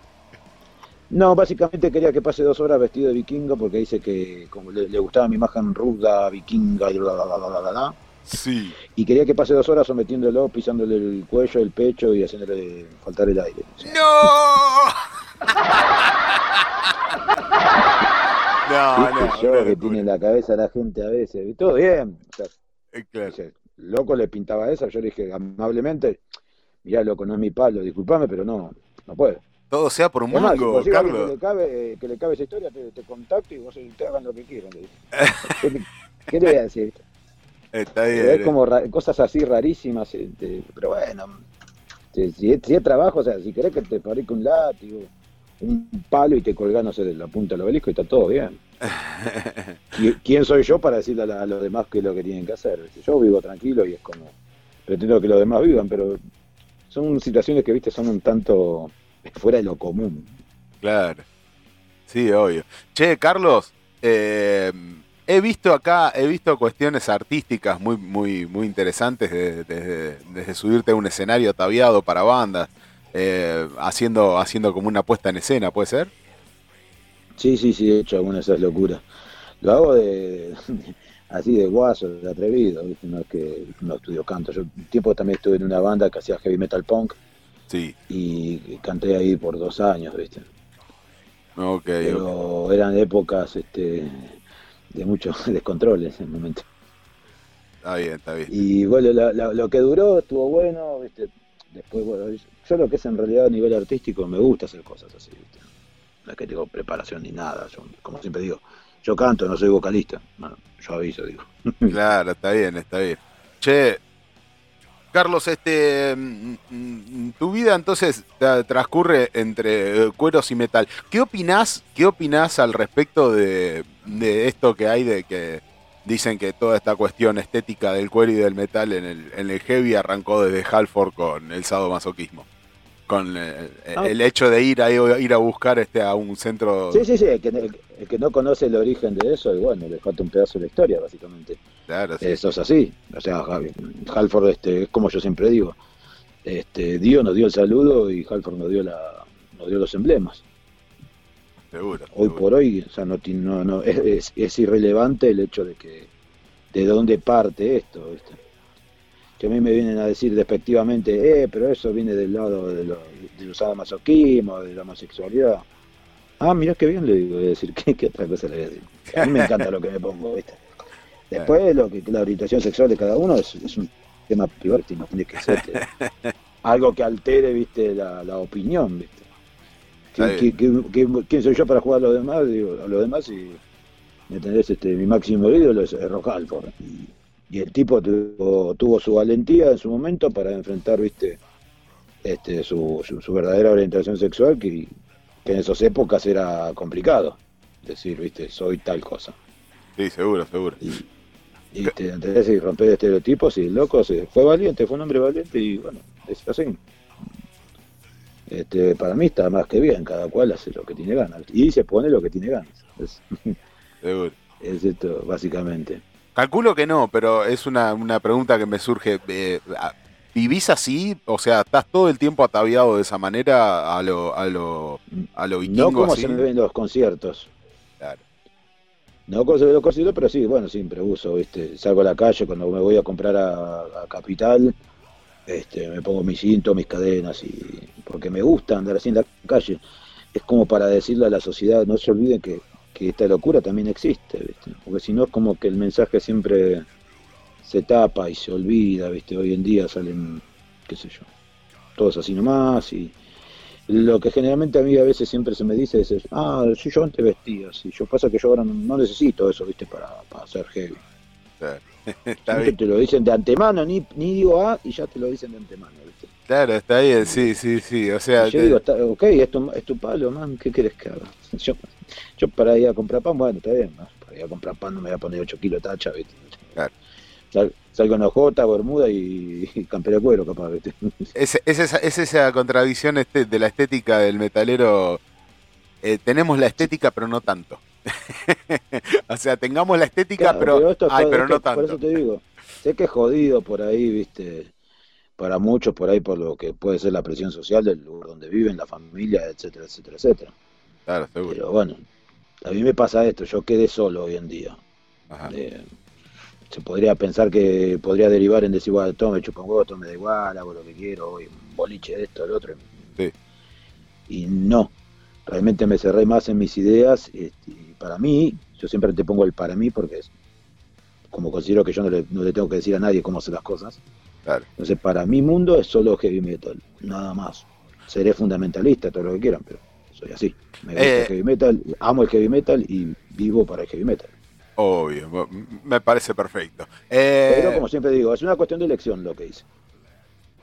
Obviamente. Me- Carlos, eh, he visto por acá alguna que otra foto de vos saliendo a la calle, muy, ah, muy, muy vestido y ataviado con, con lo tuyo, y encontrarte con un chico, con una nena, y, y la reacción. ¿Cuál fue la reacción?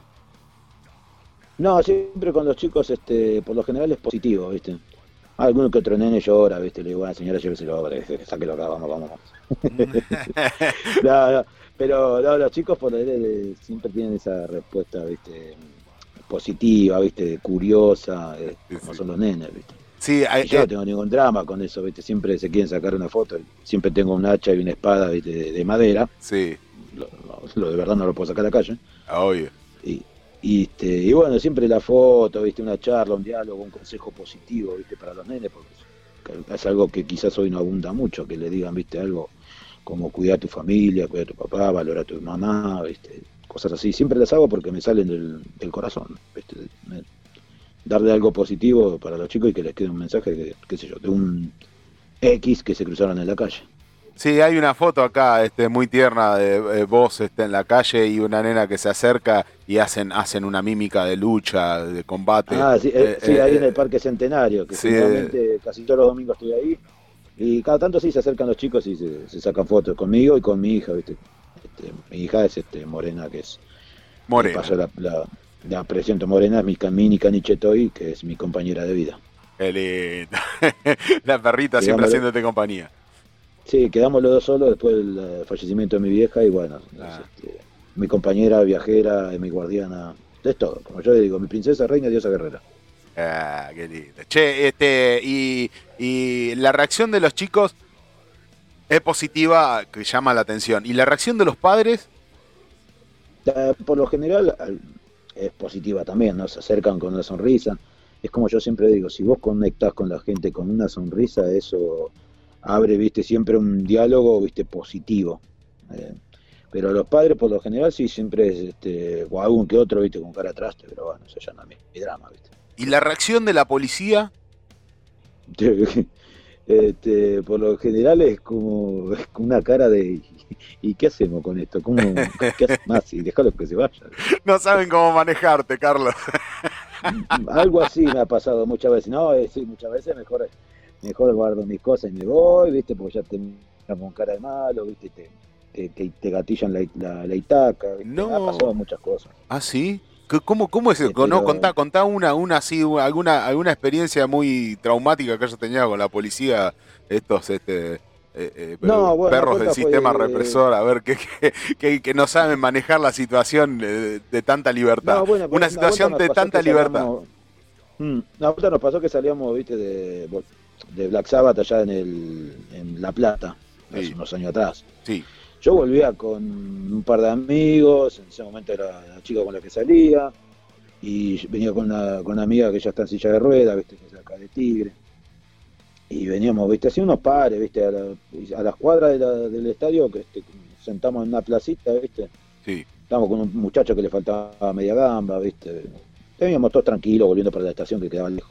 Sí, Frena cuatro patrulleros, dos, dos, dos camionetas, tres motos, así, viste, se bajan todos los tipos, viste, vamos, pendejos de mierda. Oh. Bueno, dicho.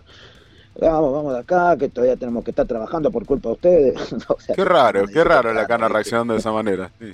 No lo había escuchado nunca. Vamos, eh, tómensela de acá, vamos, ok, vámonos. Dijimos, ya empezamos a levantar, viste, campamento cuando vimos que frenaron tantos móviles, viste. Y Sí. se bajaron si no venían alumnos. Mirá. Ay. Los ignoramos, caminemos, que hay que volver a casa, estamos lejos, estamos muy de visitante. Sí, Y yo venía empujando la silla de ruedas, viste, de mi amiga, sí. viste, y no sé por qué se me dio para mirar a mi lado izquierdo, era- eh, no era un ropero, era un ropero triple el desgraciado, viste, era demasiado grande ese hombre. sí. Creo que estaba alterado genéticamente, no sé. Pero el tipo me mira con toda la cara de odio y me dice, ¿qué te pensás? ¿Que me da miedo, pendejo? ah, mirá. Me hace con la, con la itaca. ¿Viste cómo decís? Ok. Evidentemente le diste miedo. adelante, Evidentemente le diste miedo, sí, seguramente. Si no, no te lo hubiera recalcado así de esa manera. No, vos el, es el odio, viste, de, de- de querer, de querer garrotearte, viste, calculo que sí, lo tuvieron que aguantar porque, viste, qué sé yo, no sé. No, es el, bueno, es el resentimiento agarré, ante, una imagen de tanta sí. libertad, Carlos. Sí, sí, sí, olvídate que sí, eso pasa. Agarré, empecé a pujar la silla de rueda más rápido, vámonos, vámonos. El otro, otro cana que le decía al pibete que venía pobrecito con la muleta y media gamba que le faltaba. Sí. Dale, pibe, apurate, pero para, ¿qué querés que haga si me falta media gamba? Ay, no, cobramos todo. Dije. Nah, y- llegamos a la estación, viste, subimos, subimos al tren y y sí. pero cosas así raras también. En un principio a mí era un patrullero, veía un patrullero y yo ya, viste, sacaba el documento y sabía que me seguían, viste. Sí. Pero iban, te seguían un ratito, viste, despacito, te clavaban la guapa, muchacho. Claro. No, no terminaban de decir documento y yo ya estaba dándole el documento. Nah, pa- mira, como la cara y este quién es. Mira, para un para, para un apoyo desde acá a, a tu a tu a tu impronta, quédate tranquilo que es un resentimiento y es un y es un enojo, es una mezcla entre resentimiento, enojo y no saber cómo manejar tanta libertad. Eh, Claro, Carlos. o sea, ver a alguien que hace lo que tiene ganas y es como, viste, es- es- en como contraposición de este muchacho que hace lo que le mandan a hacer desde siempre. Porque Sí, sí, sí, pero igual también le pasa a mucha gente, por ahí el, qué sé yo, el humano común, como digo yo, ¿viste? Te ven raro, se te burlan porque no entienden lo que sos. Soy un ser humano más que se pone tacha, o sea, es tan simple como esa es la respuesta, ¿viste? Pero no entienden, ¿viste? Que alguien se vista diferente, que sea diferente, que piense diferente. Claro. ¿Entendés? Me dicen, pero ¿y de, de tu religión, no, yo, mi religión son mis manos, le digo, si quiero algo me lo tengo que conseguir con, con mis manos. Claro. Ah, pero qué raro que siendo heavy no tenga ni siquiera cultura política. El heavy metal no tiene banderas ni fronteras. Primero que nada es música y es una forma de vida que uno la, la disfruta y no tenés que andar fijándote si es metal pesado, si es heavy metal. Disfrutar la música. Es. Exactamente. Nada más, nunca mejor, nunca mejor dicho, eh, eh, eh, tanto, tan definitorio todo. Yo creo que también parte de eso, ¿viste? Decir este, que, la, que es la rebeldía. Para mí la rebeldía es ser pensante. Si algo no me gusta, lo digo. Si algo no me parece, no me parece adecuado y estoy en desacuerdo, y lo, y lo pongo. No ser conformista. Yo muchas veces he escuchado a muchos rockeros, pseudo metaleros, como dicen ahora, Sí. Este, este, decir, va, no, pero este, las épocas de antes ya está, ya fue. Ahora el heavy metal hay que adaptarse, el heavy metal debe adaptarse. No, no es estúpido que decir adaptarse, el heavy metal no se adapta. Es Antes heavy el metal heavy no metal se estaba adapta. enojado cuando algo no le gustaba. Saben que eran épocas diferentes, pero bueno. Que hay de diferente entre hoy que callan el mensaje rebelde. entonces, qué sé yo. Obvio. Es difícil, ¿viste? Como pasar 8, 15 horas hablando de eso. Che, eh, por las ramas, ¿viste? Carlos, eh, ¿te, ha, su- ¿te ha tocado, tenido la oportunidad de subir a, con alguna banda mm, conocida o dentro de lo más conocido de metal, a subir a hacer este, alguna performance arriba del, del escenario? Sí, sí, sí, por lo general alguna que otra banda amiga, ¿viste? Del, del under, más que nada, que nada que donde yo me muevo. ¿Ejemplo? ¿Ejemplo? como Velocidad 22, te puedo decir la primera banda que es para mí la, la mejor, la mejor banda de, de heavy metal en under. Ok. Y además que son gente amiga, ¿no? Más, allá de eso. Pero después también con este Interceptor, Silver Blade, este, este Ícaro, este, entre otras bandas que no me acuerdo. He dicho tantas cosas, algunas no tan, no tan muy sobrio, ¿viste? se me iban los tragos, se me iban los tragos a veces, ¿viste? Pero bueno, eso te da, ¿viste? Una, te da como más, más o en realidad te hace más inmune a, a las críticas. che, este, algún Pero sí, laburo, esas algún, cosas las disfruto mucho porque son gente que, viste, Sí. gente amiga, bandas amigas y, y se copan con la idea y bueno, uno sube a hacer esa locura, viste, para sentirse un poco más relajado o libre. Claro. Carlos, ¿algún laburo para la- el sector más tradicionalista y más conservador del sector, este, por ejemplo, de la, de la gente del campo? Mm, El otro día, mira, hice un par de fundas para poner lo que es este termos y esas cosas, Sí. con temáticas y gaucha, eso yo lo hago, viste, consigo también los apliques, viste, que se, se usan, viste, para, para lo, que- lo que es cinturones de gaucho y demás cosas. Sí, sí. Alguna que otra cosa hice, sí, sí, sí. Ok, o sea, o sea, laburo es laburo, siempre es laburo. Sí, Más, sí, sí, más allá de la ideología o, de la, o del pensamiento particular de cada uno, el laburo siempre es laburo. Sí, sí, sí. Por eso te digo, también siempre está la, la- la ignorancia de, de- de- de- de desconocer la historia a veces. A mí a veces me, me- me- te ven raro o te preguntan por qué, la, por qué porto unas runas en, en mi cabeza tatuadas. Sí, Es como si, porque ya flashean que no sé, tenés que ver con el nazismo 100% y Sí, sí. y no entienden que, la- que, que es algo cultural de antes y uno elige llevar los símbolos. Muchos me dicen, "Eh, pero todo eso de, de afuera, que nada que ver. Sí. El, el cristianismo no es de acá tampoco, ¿viste? Pero bueno, Claro. Como ponerte a discutir, ¿viste? Con objetividades así. Mm, ok. Es así. Ok.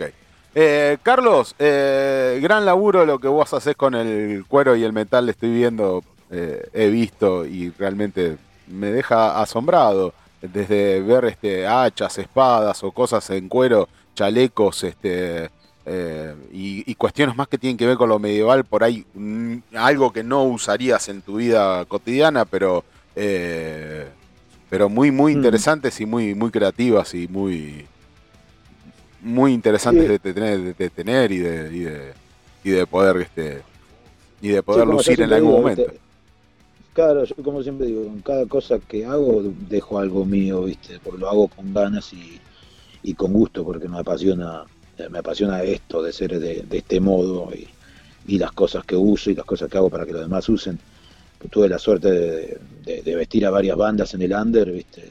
Te han pedido desde este, correas para guitarra, muñequeras, este, cinturones, cadenas y cosas. A mí cuando una banda sube vestida con cosas que yo les, les he fabricado es como un orgullo personal, ¿viste? Para la puesta en Qué escena. lindo que se ve, un- claro, Claro. qué lindo que se ve una banda cuando, cuando le dan pelota a lo que es la parte visual. Visual, Yo- claro. Sí, tal cual, tal cual. se sí. aprovecha más y se vende mejor. Para mí gusto, ¿viste? Otros quieren subir en Bermuda que, y una musculosa que lo hagan, ¿viste? Sí, sí, opino, Siempre opino lo exactamente lo mismo. que pagar una entrada y ver, no solo, no solo escuchar, sino también ver y ver algo realmente atractivo, realmente Ahí, eh, claro. es, es pagas el Claro, doble. hay eh, un potencial más. me un potencia potencial la entrada, que claro, bandas están de- desperdiciando, ¿viste? a mi gusto de verlo. ¿viste? Pero como te digo, todo siempre es este subjetivo a la idea de hagamos lo que tengamos ganas. Claro. Si de repente uno tiene ganas de subir así nomás, digo, que suban así nomás. Yo Eh, siempre digo lo mismo. Cada cual haga lo que tenga ganas. Yo hago esto. Tal cual. Carlos, ¿dónde te pueden encontrar para, para comprar este, alguna de las maravillas que, que haces este, en artesanías de cuero y metal? Y yo por lo general, como te digo, estoy lo- los domingos en Parque Centenario, a un costado del, del museo, entre los árboles, ahí donde está la feria de discos. Sí, Por lo general los domingos estoy ahí, ¿viste? Salvo alguna que otra ocasión que voy para otro lado, sí, como me pasa este domingo que, que sería domingo 5, sí. este, que voy para una, para una feria, para otro lado, ayudar a una amiga, viste, que se está haciendo una choriciada para juntar plata, porque bueno, este, en resumido, le van a- tiene cáncer y bueno, le van a hacer un estir- estirpar las mamas, como se dice. Sí, sí, Y sí. bueno, no puede trabajar de por vida y se está haciendo toda una movida para que juntarle dinero hasta que le saca la pensión. Ok, ok. Pero por lo como te digo, por lo general este fuera de cosas así o a una otra feria, viste, en otro lugar, generalmente los domingos estoy en Parque Centenario, sino como te digo por la página Artesano Cuero y Metal en Sí. Facebook Sí, y, y si no como Carlos Tejera también en Facebook, este, son medios con los que me pueden contactar, viste. Y bueno, hacer algún encargo, se pueden arreglar puntos de encuentro, yo estoy acá en San Fernando, zona norte. ok. Eh, Carlos, artesano de cuero y metal. Ah, pensé que se corta. Ok. Eh, Carlos, ¿alguna presentación de alguna performance en alguna, con alguna banda que tengas ahora que, que, le- que- que puedas recomendar? Que te puedan ver arriba del escenario, Carlos. Este, no, y por ahora no sé. Al 25 toca esta banda Velocidad 22, que es una banda, una banda muy querida para mí. Sí. Si me embriago, quizá me suba. Bueno, bueno, bueno. Porque sos muy interesante. Pero bueno, yo, a veces pasan, estas cosas pasan así porque, porque pintan, ¿viste? Porque pintan. dice. Está bien, Porque, ok. la situación dice, che, me subo, o che, ¿querés subirte? Claro. Y decir, ah, bueno, vale. Espectacular. Me ha pasado muchas veces de subirme y enterarme el otro día, así que con eso te digo todo.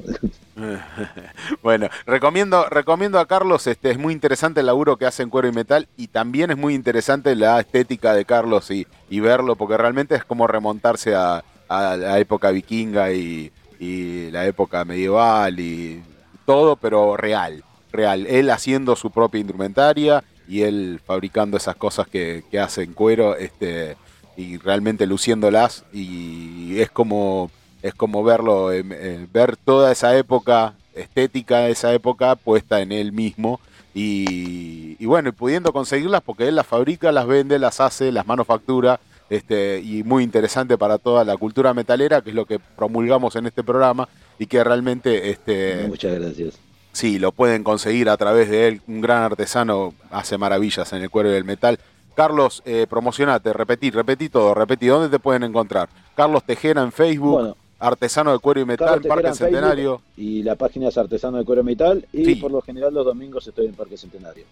Ok, Eh, ok. Si se pueden contactar por redes sociales y eso, este, se puede agarrar- arreglar un punto de encuentro, o se puede hablar lo que necesitan que les fabriquen, nuestro Sí. Se pueden hacer desde cinturones, muñequeras y cosas así, a medida también, ¿viste? Con, pido algunas medidas, ¿viste? Personales y con eso ya lo puedo fabricar, ¿viste? Más cinturones a medida y demás cosas, este, pero bueno.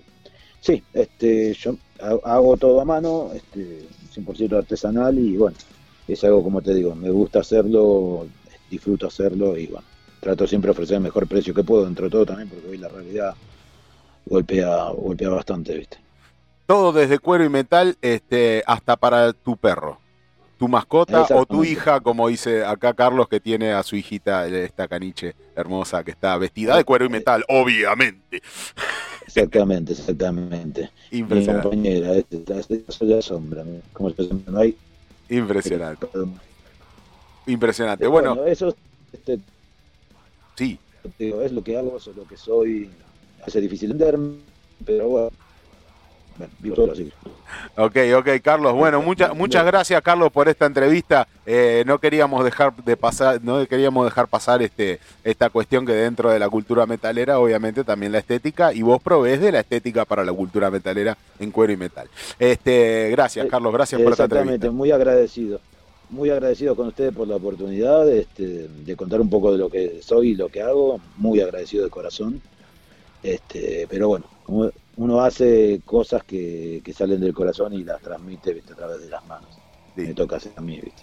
Gracias, Carlos, gracias por el amor y la paciencia. Hasta luego. Abrazo gigante. Que se pudra, cultura metalera.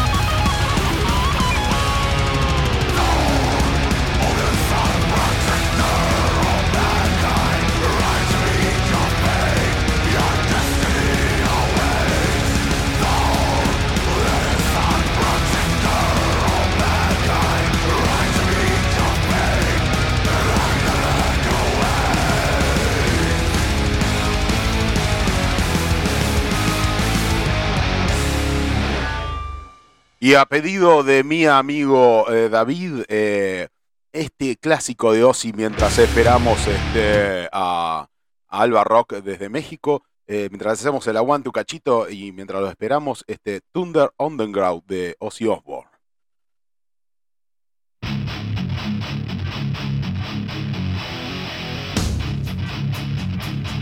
Que se pudra. Puro metal.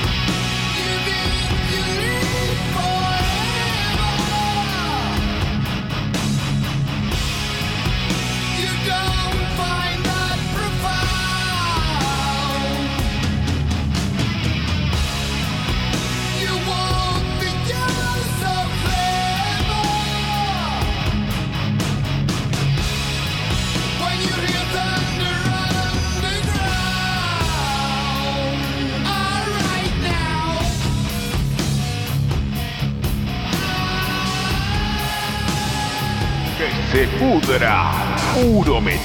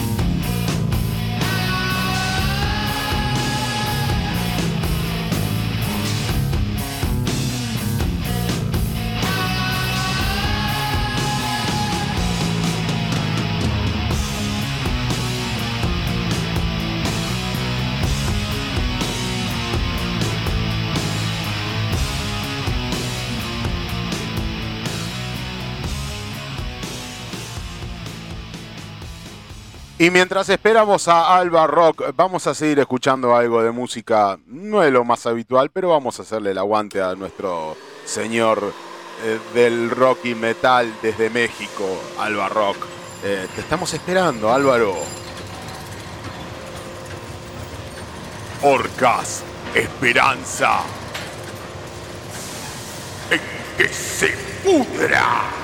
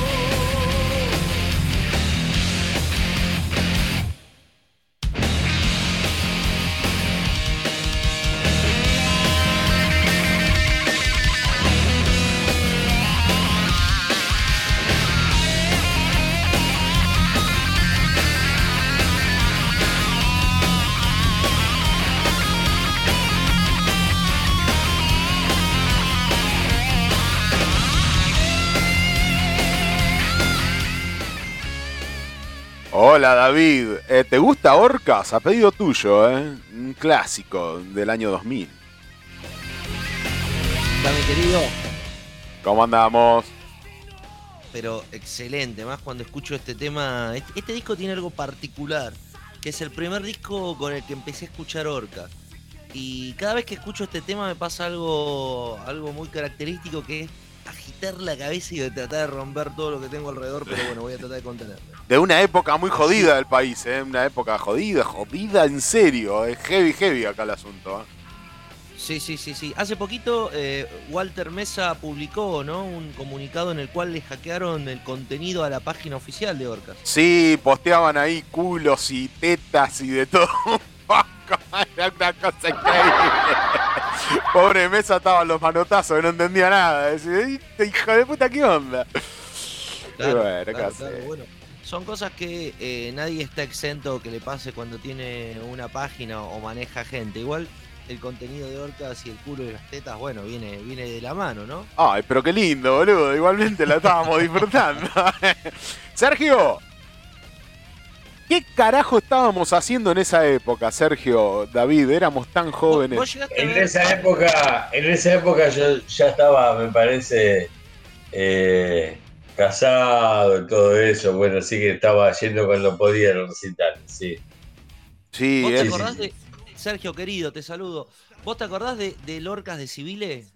Por supuesto, ese Lorca, el, el- el verdadero, sin querer hacer eh, acá eh, puterío, nada, es el Lorca legendario, con Civiles, con, con Hugo Benítez, el, el Ganso. Sí, sí, sí, por supuesto, sí. Che, Álvaro, Álvaro, vos ya que, ya que te nos sumaste acá, en el 2000, ¿qué estaba pasando en México? Acá pasaba Orcas y había un quilombo bárbaro. Álvaro, ¿cómo estás? En el año 2000, ¿qué pasaba en México? Sí, amigo. Híjole, pasaban cosas muy interesantes. Yo tenía nueve años. eh, recuerdo que estaba muy concentrado en las cosas de, de MTV. recuerdo que era muy interesante porque al menos en la Ciudad de México sí se consideraba como una eh, un lugar de muchos espectáculos que estaban comenzando a tener bastante auge. Recuerdo que pues fue recién en los noventas, a inicios de los noventas, que comenzaron a ver otra vez algunos conciertos y para el año 2000 era como que ya se estaba concretando la visita de varios artistas ya más consagrados. Recuerdo que vino Limp Bizkit, recuerdo que estuvo Linkin Park, recuerdo que vino Deftones, recuerdo que en algún momento también vino Korn. Eh, en eso en, en la parte de la música, en la parte de la, de la sociedad, de la política, recuerdo que había una transición, porque aquí en México había gobernado mucho tiempo un partido político llamado el PRI, y era pues un partido que solía tener una, lo que se llama una política pendular, es, es decir, alternaba un político eh, de derecha, uno de izquierda, uno de derecha, uno de izquierda. El partido se puede decir que era como de centro. Y cuando llega el año 2000, eh, llega a la presidencia un presidente de un partido de, supuesta derecha, que ah, llega un, partido de supuesta derecha que se llama el PAN y que estaba representado por aquel entonces por un exdirector de la Coca-Cola aquí en México que se llama Vicente Fox. Recuerdo que esas son de las cosas que, estuvo- que estuvieron pasando. Hubo mucha expectativa porque mucha gente pensaba que, que él iba a derribar esta, eh, esta dictadura del PRI, pero al final después nos dimos cuenta que era, que era más, con, más pan de lo mismo. ¿Cómo cae en Pero decantación? eso es de que recuerdo. No hay que olvidar al subcomandante Marcos, ¿no?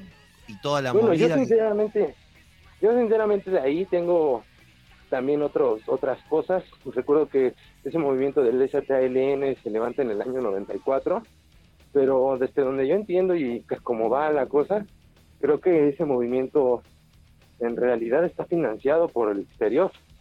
Eh, hay muchas cosas y mucha desinformación que se dice acerca del movimiento, pero en general ¿Cómo Eh, cae en una de decantación desde toda Latinoamérica? Siempre lo mismo, ¿no? Que como que se van copiando unos de otros y cuando hay gobiernos de derecha en Latinoamérica promulgan gobiernos de derecha. Cuando hay gobiernos populares en Latinoamérica, gobiernos populares. Es como que se van como contagiando, ¿no? O, o yo estoy muy errado. Sí. Ah, Algo así pasa, pero en general hay que recordar que Latinoamérica es un proyecto que ha estado siendo o llevando por Estados Unidos. Es más, hay que leer el informe Kissinger de 1974 para darnos a entender que Estados Unidos lleva mucho tiempo eh, adueñándose de los proyectos políticos en Latinoamérica para poderlo llevar hacia sus intereses. Y uno de los intereses que tiene más grandes en países eh, que tienen una vasta cultura política eh, y de historia, como lo puede ser efectivamente Argentina, como lo es Brasil, como lo es México, es lo de hacer un algo que se llama la balcanización. Y hay personas, eh, por ejemplo, las personas que están atrás de la Open Society, que es una ONG internacional, gente que está con el Instituto Cato, eh, gente que ha salido de también del, del Instituto Tavistock y cosas así, realmente ellos están ahí para financiar lo que se llama la balcanización, que es la fragmentación del Estado. Y puesto porque también tienen intereses anarcocapitalistas. A ellos les interesa que ya no haya Estado para que puedan gobernar por medio del globalismo y de las finanzas. Recordemos que quienes están atrás de eso es la mafia hazara y sionista que que, pues tienen los bancos. de pues cierto pueblo que si digo su nombre a lo mejor y nos censuran.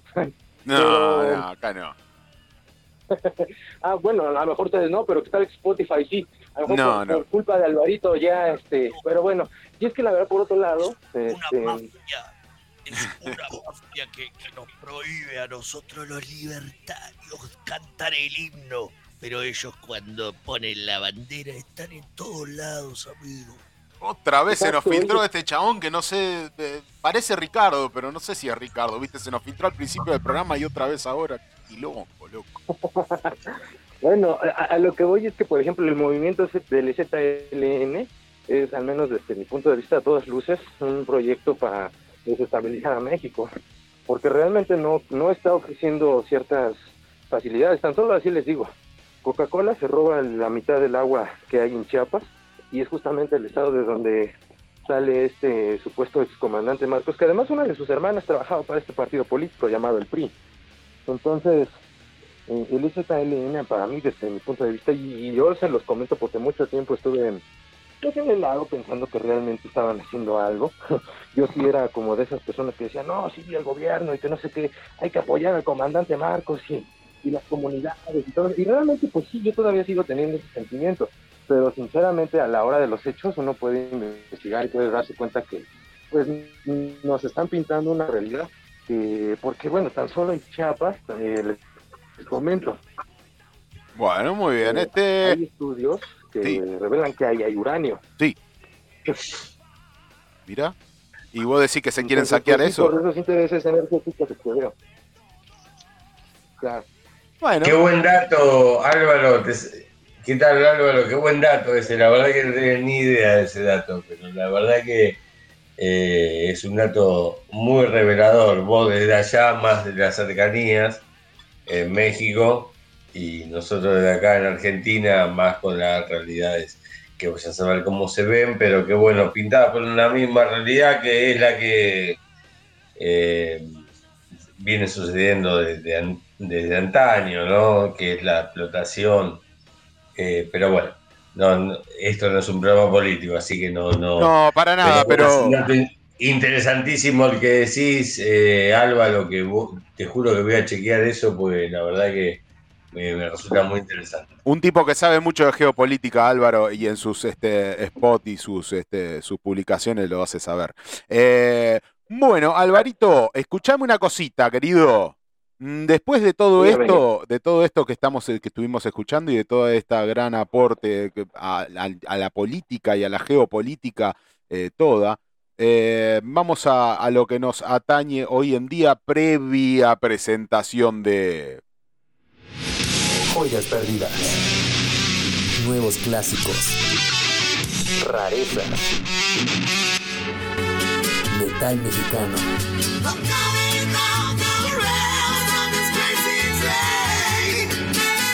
Tops de... mm, bueno, de algo. Más en la sección de Alba Rock. Que se pudra.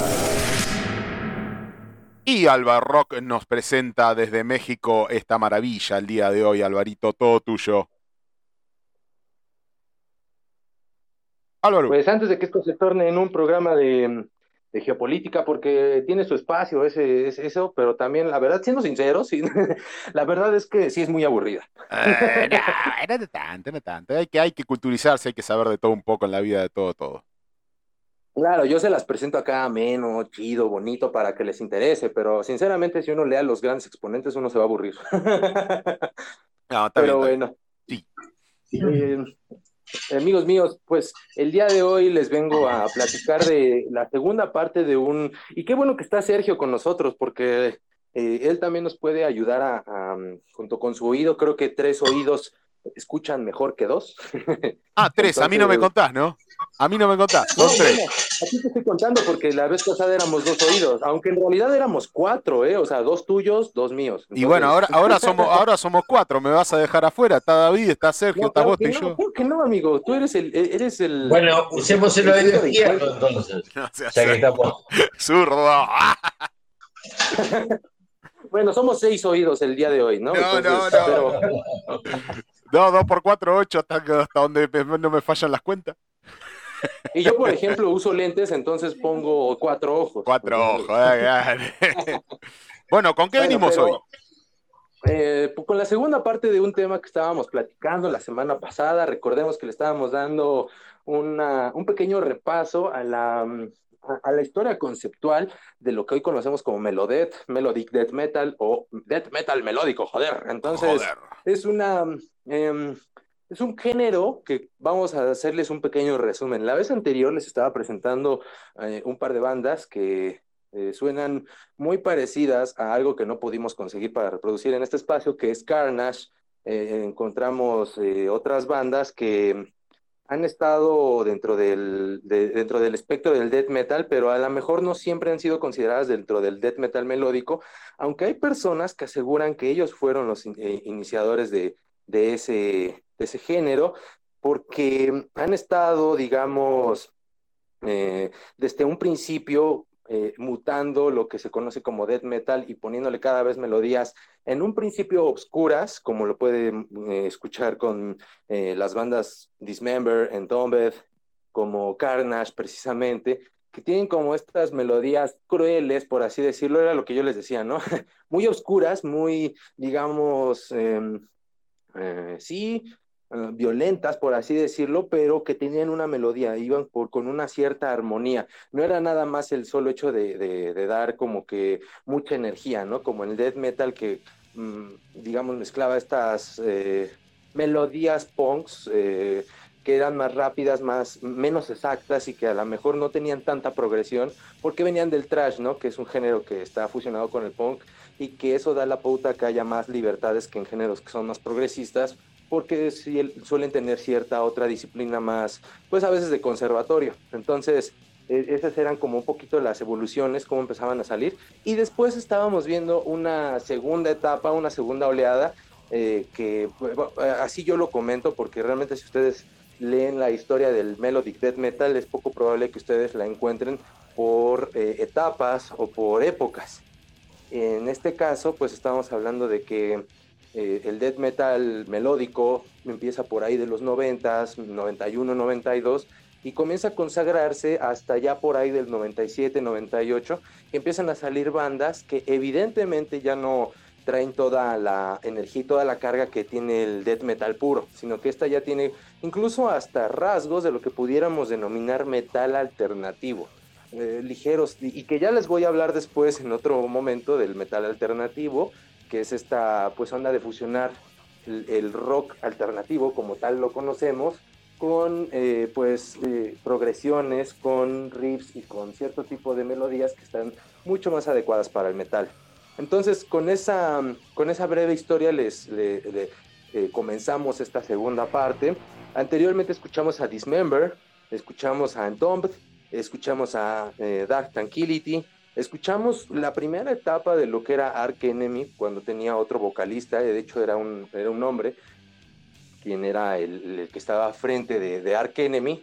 Y de hecho, hasta donde entiendo, y eso ya a lo mejor si Sergio me puede dar mejor el dato, entiendo yo que todo lo que hoy es actualmente Ark Enemy no es la, la- no, no- no tiene que ver con la primera banda. Y de hecho los que los que formaron la primera banda de Ark Enemy ahora ya se juntaron otra vez e hicieron otra banda aparte. Entonces como una especie de, pues sí, franquicia, que al final le dejaron a la disquera y pues obviamente la disquera por mantener a la banda tiene que estar buscando qué, otra banda deja salir a un miembro para reclutarlo, ¿no? Así funciona un poco la, la industria. Eh, el día de hoy vamos a comenzar nuestra revisión con esta segunda parte, pero me gustaría nada más dar un pequeño resumen y también para que Sergio nos pueda escuchar esa parte. Tendrás, no sé si, si todavía por ahí, mi estimado Damián, Lo que tracks, algún, al menos eh, del de Dismember o el de Entombed, nada más para que, algún, cualquiera de los dos, para que escuchemos a qué es lo que me estoy refiriendo con la primera etapa de este naciente Melodic Death Metal. Ahí lo Tendrás buscamos. Sergito, ¿estás por ahí? Ah, bueno. sí, sí, Ok. est- sí, sí, estoy escuchando muy atentamente. Sí, sí, sí. ¿Cuál Muy querés, interesado, cuál- sí. cuál querés que pongamos como ejemplo, Álvaro? Podemos poner, si tienes eh, Entombed, Strange Aeons, Eh, bueno, buscamos entonces, está bien. ¿Qué estará haciendo Sergio, no? Ahí con todo ese quilombo de fondo. ¿Qué carajo estás haciendo, Sergio? Lo mandaron a Estaba. Estás lavando los platos, estaba ¿qué mierda te una? Coca-Cola. Haciendo Estabas consumiendo agua de Chiapas. ¿Qué tema me dijiste, Álvaro? ¿Me dijiste? En Tumble, sí, ¿qué tema? Entonces, vamos a escuchar eh, Stranger Eons. ¿De qué álbum? Eh, ah, eh, del, oh, este álbum no lo tengo a la mano, pero bueno, fue uno de los tracks que anteriormente, y si quieres hasta que lo tengas, vamos avanzando un poquito. Lo que a continuación vamos a escuchar, así se, eh, se, se llama Stranger Aeons, eh, esta canción. Es, una, es un track de lo que les comento, es esta primera etapa del Melodic Death Metal, que aparentemente no tenía melodías, lo que se puede decir dulces, lo que podemos entender como armonías amistosas, amables, intrínsecas, a- aún dentro del metal, porque siguen siendo oscuras, pero ya nos ofrecen un poquito más de, de, de- de emociones, digámoslo así, positivas, que en general el, el metal no es necesariamente un conjunto de emociones positivas, sino muchas veces el enojo, la frustración, eh, por algo es un género enérgico, ¿no? Que se presta mucho para eso, y en este caso específicamente el Melodic Death Metal suele prestarse más para un drama, para cosas que tienen que ver con la reflexión intrínseca, muchos de ellos como por ejemplo... eh, eh, no recuerdo bien cómo se llama el vocalista de la banda Dimension Zero, pero él habla mucho en varias de las bandas en donde ha estado acerca del existencialismo, acerca de, y, como tal, yo que recuerden, no cita así tal cual a un filósofo, pero la mayoría de ellos pues suelen eh, tener como ciertas frases un tanto platónicas, un tanto de Nietzsche, de Schopenhauer, entonces sí suelen ten- tener como estas referencias oscuras en cuanto a la literatura, pues suelen tener como referencias a Alan Poe y, y cosas del estilo. Eh, que esos ya pertenece más a las bandas góticas, a las cuales yo no sé demasiado, pero sí sé que, que se basan mucho en este tipo de, de literatura oscura. Entonces, ahora, si tienes algo, mi estimado Damián. Stranger, este, Aeons eh, de Entombed, ¿está bien? Exacto. Ok.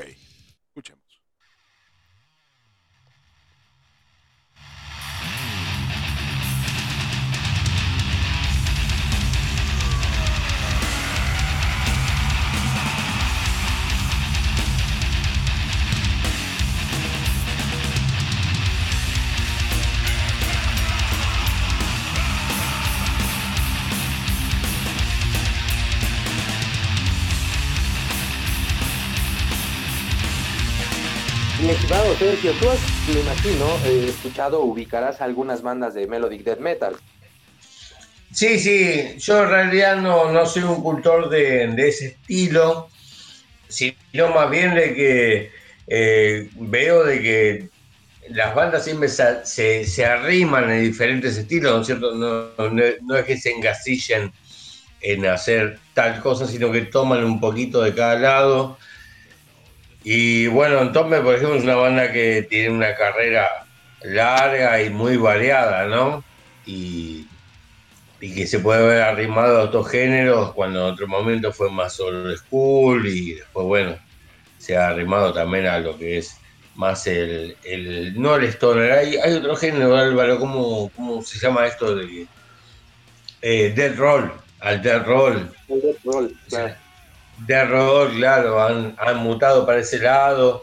Pero está muy bueno, está muy bueno que las bandas se atrevan, digamos, a hacer música, ¿no? E incursionar en lo que es eh, eh, hacer música. Entonces, por ahí pueden variar un poquito de un lado para el otro.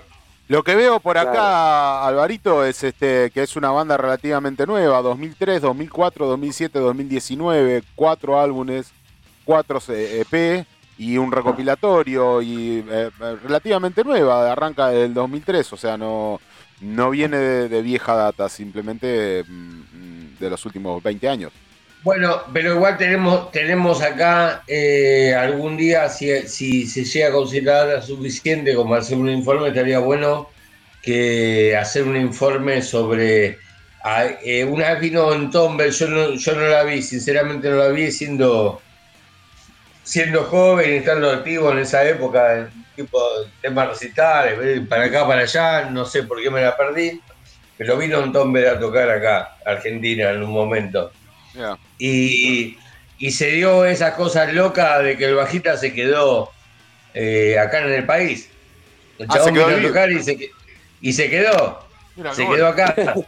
Y formó una banda. Y formó una banda que se llama Metal Distortion, que sacó un disco y estaba re buena, estaba recontra re buena, ¿eh? Eh, y bueno, el- y al chabón lo veía, le decían, todo el mundo le decía el sueco, porque era encima un chabón. Le pasó. eh, era- le pasó medía, con- do- medía un metro noventa y pico, ¿viste? Eh, pelo blanco de rubio, ¿viste? O sea, no lo podían no no, identificar, le, no le ¿viste? cabía otro apodo. Le pasó como a Tarja Turner, se quedó a vivir acá. Claro, no, no, no, no lo podían no identificar. eh, Ahí está el sueco, ¿viste? Un chabón, un, un, un lungo de un metro noventa y cinco, pelo blanco, ¿viste? Y- Un vikingo cyberpunk. Claro. Claro, no, no, fue así, fue así la historia. Así que si yo, yo ese disco lo tengo, de Metal Destruction lo tengo, es un discazo, de, de- de así cuadradito, así que está pasando el informe. Por eso lo que, lo que hablábamos recién, Álvaro, de cómo eh, cuando el músico hace música, cómo, cómo se codea con los diferentes géneros, ¿no? No es, eh, si vos querés decir, eh, bueno, voy a hacer trash y punto, y hago trash, y vos mismo te pones lo- lo- los límites. Si no, en realidad, si vos haces música, te, te tocas con los diferentes géneros, ¿no? Bueno, en realidad esa es una mentalidad muy reciente de, apertura de la cultura. Pero, pero bueno, yo lo digo en un contexto en el que se formaron banderas en un momento en la historia que cada quien defendía y no necesariamente atacaban una a la otra, pero cada quien defendía la suya, ¿no? Eh, hoy en día ya vemos que evidentemente eso, eso ha cambiado y ya eh, incluso se, se nota en los géneros musicales, cuando hoy en día escuchamos géneros que pueden convivir muy bien con el, el caso, ¿no? De Baby Metal, que hace cosas muy raras como medios electrónicas, medios extrañas, pero hace también un metal mucho más salvaje que el que otros hubieran hecho, ¿no?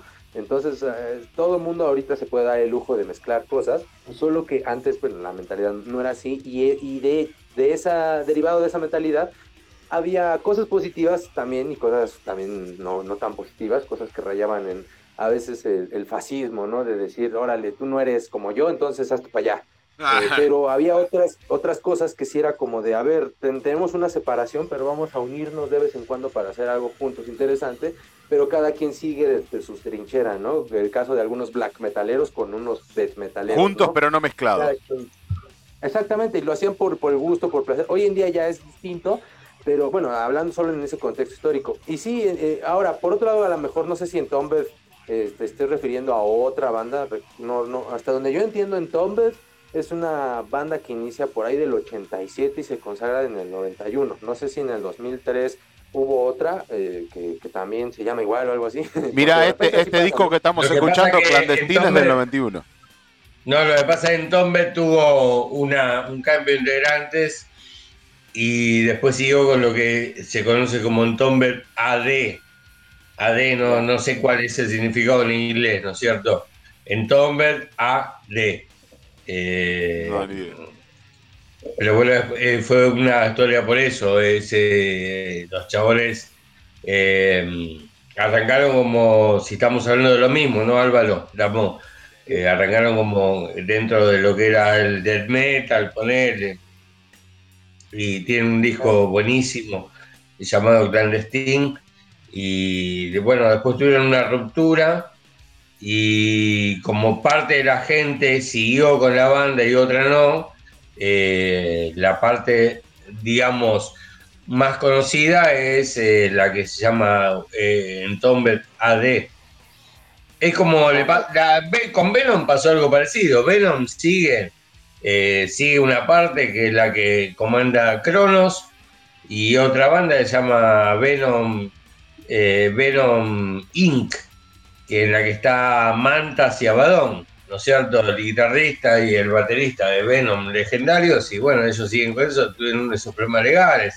Ha pasado con, muchas bandas, ha pasado con.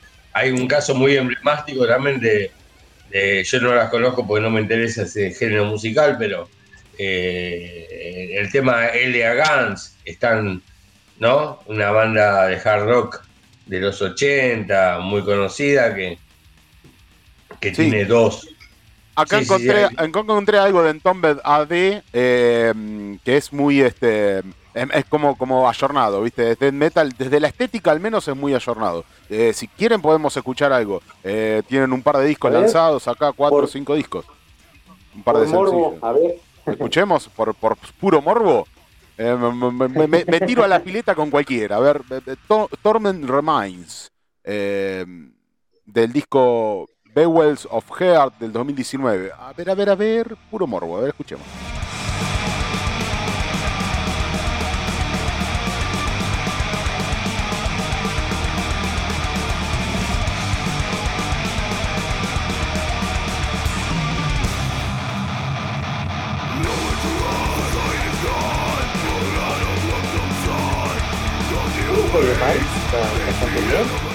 Torment Reminds de Entombed AD. Bastante bien, suena bastante salvaje como debe sonar. Sí, Eh, como ayor- pero ayornadito de lo que era lo que era lo otro, un poquito más con el sonido más, más viejito, más ¿eh? más de- del black, del death, del melódico más viejo, ¿no? ¿O no? O percepción mía nada más. Eh, sí, algo, yo también percibí algo de Black en ese sentido. Claro, sí, sí, sí, como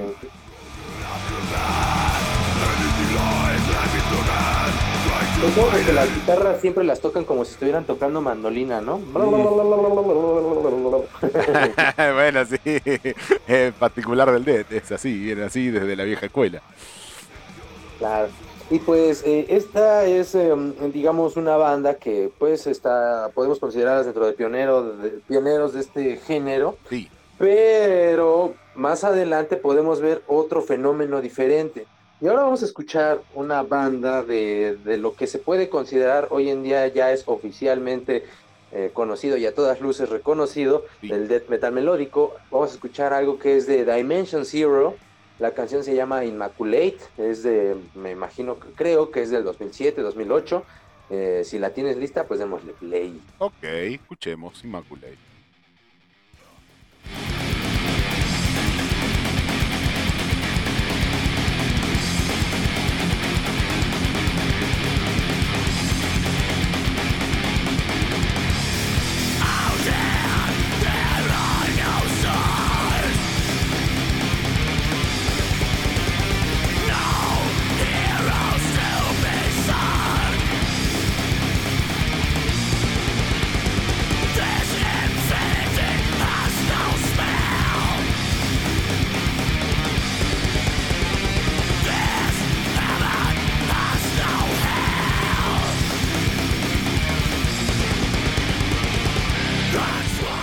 El disco se llama This Is Hell eh, de Dimension Zero y del 2003, Alvarito. Ah, 2003. 2003. Bueno, y fue en 2007 donde yo los conocí. Ok, ok.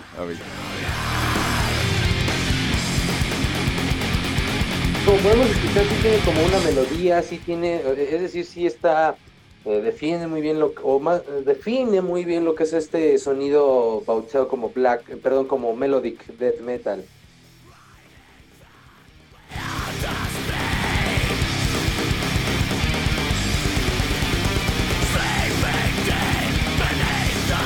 Me parece que le pongan atención al riff del coro que ahí viene.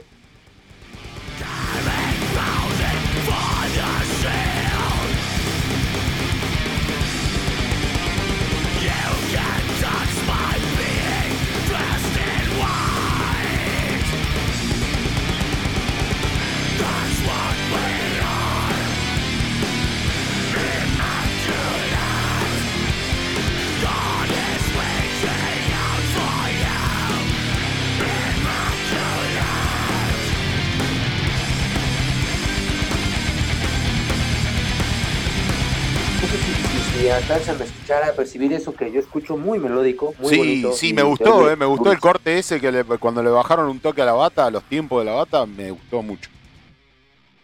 Sí, sí, la verdad es una, es de las bandas más salvajes que hay dentro del death metal melódico actual. Eh, pero bueno, a mí me gusta decirlo actual porque ya estoy viejo, ¿no? en el 2003 eso ya pasó hace mucho. Sergio, siete está viejo, nosotros que, que somos. Si siete está ruco, como dicen en México, nosotros que somos, boludo. Somos unos viejos chotos, boludo. Nos dijo viejos chotos, Sí, nosotros puto. somos, no sé. Nos dijo viejos chotos, te puto, boludo. Claro que no, son profesores con experiencia, amigos. Uno es apenas un chamaco, pero. No, no, todo mal, no dijiste viejo choto, puto. Claro que no, amigos, pero, pero bueno, está bien. Supongo que, que es algo que pasa con la edad, ¿no? No, igual, igualmente muy, muy buena, eh, muy buena la la banda y me- me- esa bajada me encantó, me encantó esa bajada. Pues ahora vamos a escuchar a otra banda que hace todavía más bajadas y es aquí donde algunos puristas del death metal melódico salvaje, como el que acabamos de escuchar, es aquí donde comienzan a decir, ¿sabes qué? Eso no es death metal melódico y empiezan aquí ahora ya los idealismos, ¿no? Las ideologías en el que dicen, no, el metal tiene que sonar siempre fuerte. Si le pones un, un, un elemento de balada, si le pones un elemento melódico, si le pones un elemento de pop, ya no es metal, ya no quiero escucharlo, apártenlo de mis oídos, ¿no? Pero Ok. vemos nosotros que somos eh, pues naturalmente melómanos, que encontramos otro género, y encontramos otro sonido y decimos, a ver, venga, quiero probarlo. Y Esa. pues ahora les voy a presentar a, seguramente sí la han escuchado porque estos también son de los fundadores de este género y que también al principio sonaban más pesados, con el tiempo se han ido aligerando bastante más. Eh, vamos a escuchar esto que es de Scar Symmetry, la canción se llama Morphogenesis y la escuchan en Que se pudra. Ok, escuchemos.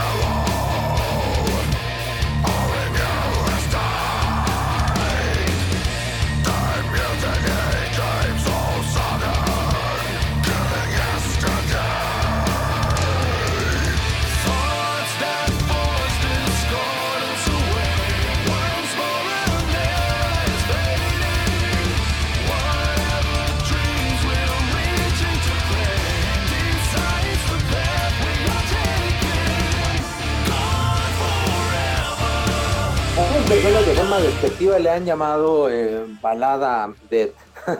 Mm, sí, pero esas son pavadas. Va, no sé, a mí me parece que no. ¿Te gusta o no te gusta tanta historia?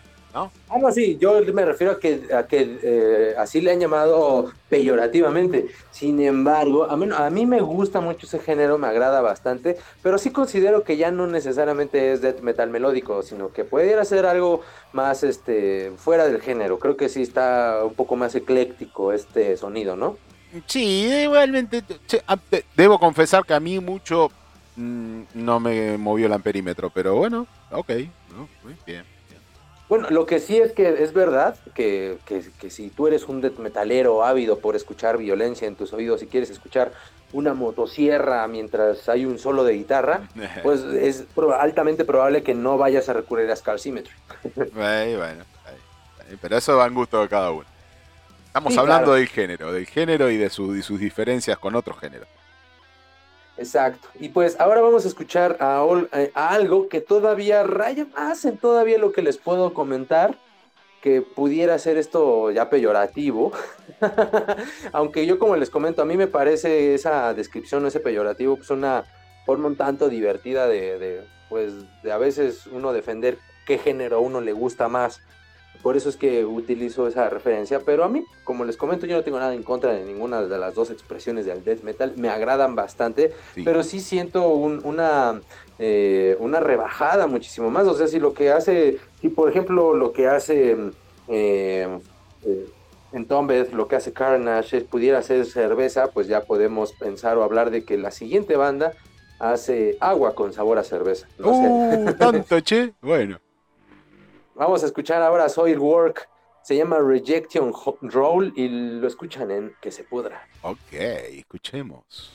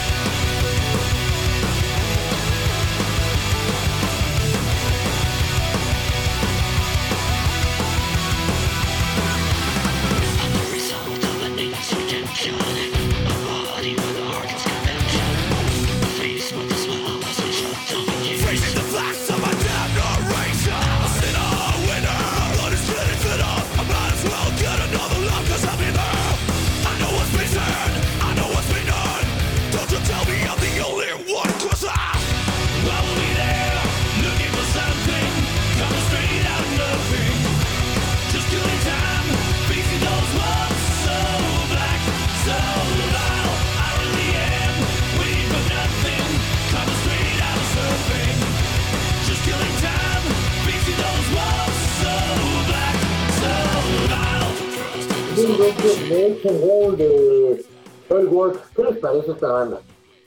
Y sí, es edulcorada, sí, como decís, es como cerveza con agua. Es media edulcorada, pero. Pero bien, qué sé yo.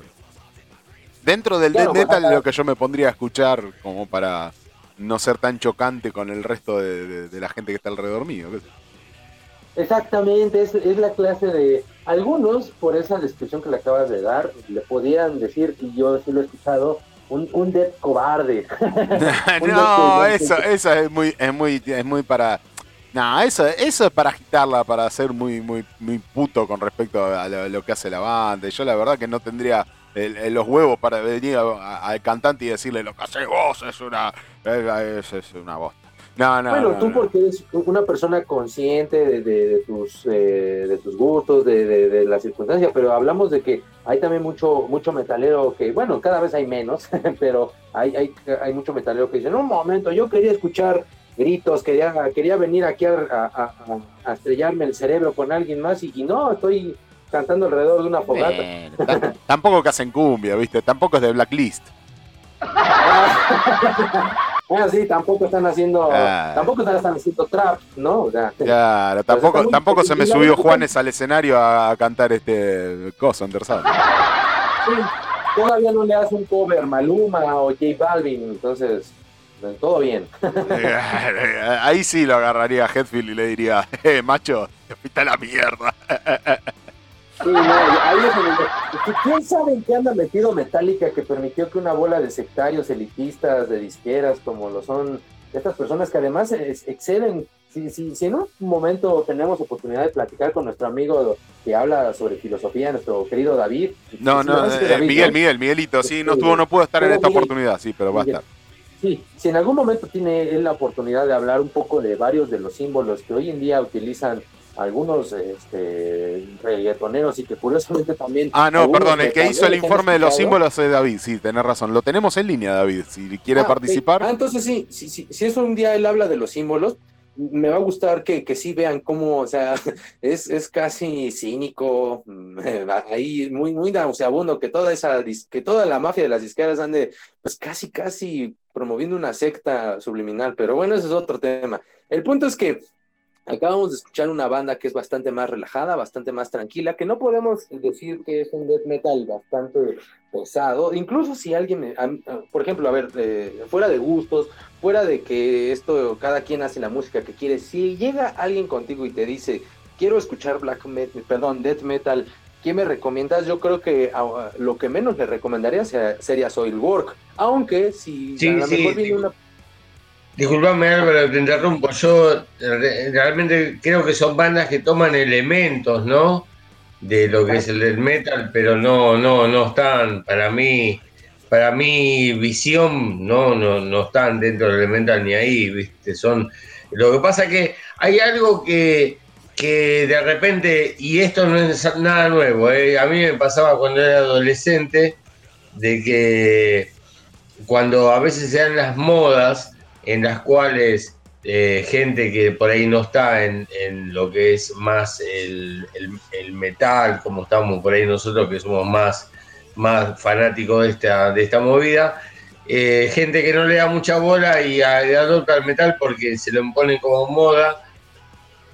Y está bueno, qué sé yo. Para mí está bueno, eh, está bien, viste. Si todas las modas son una mierda todas. Y entonces de repente se puso de moda un poco la música más pesada. Y entonces por eso es que suenan eh, eh, más a nivel de los medios masivos, música con, con un sonido más pesado.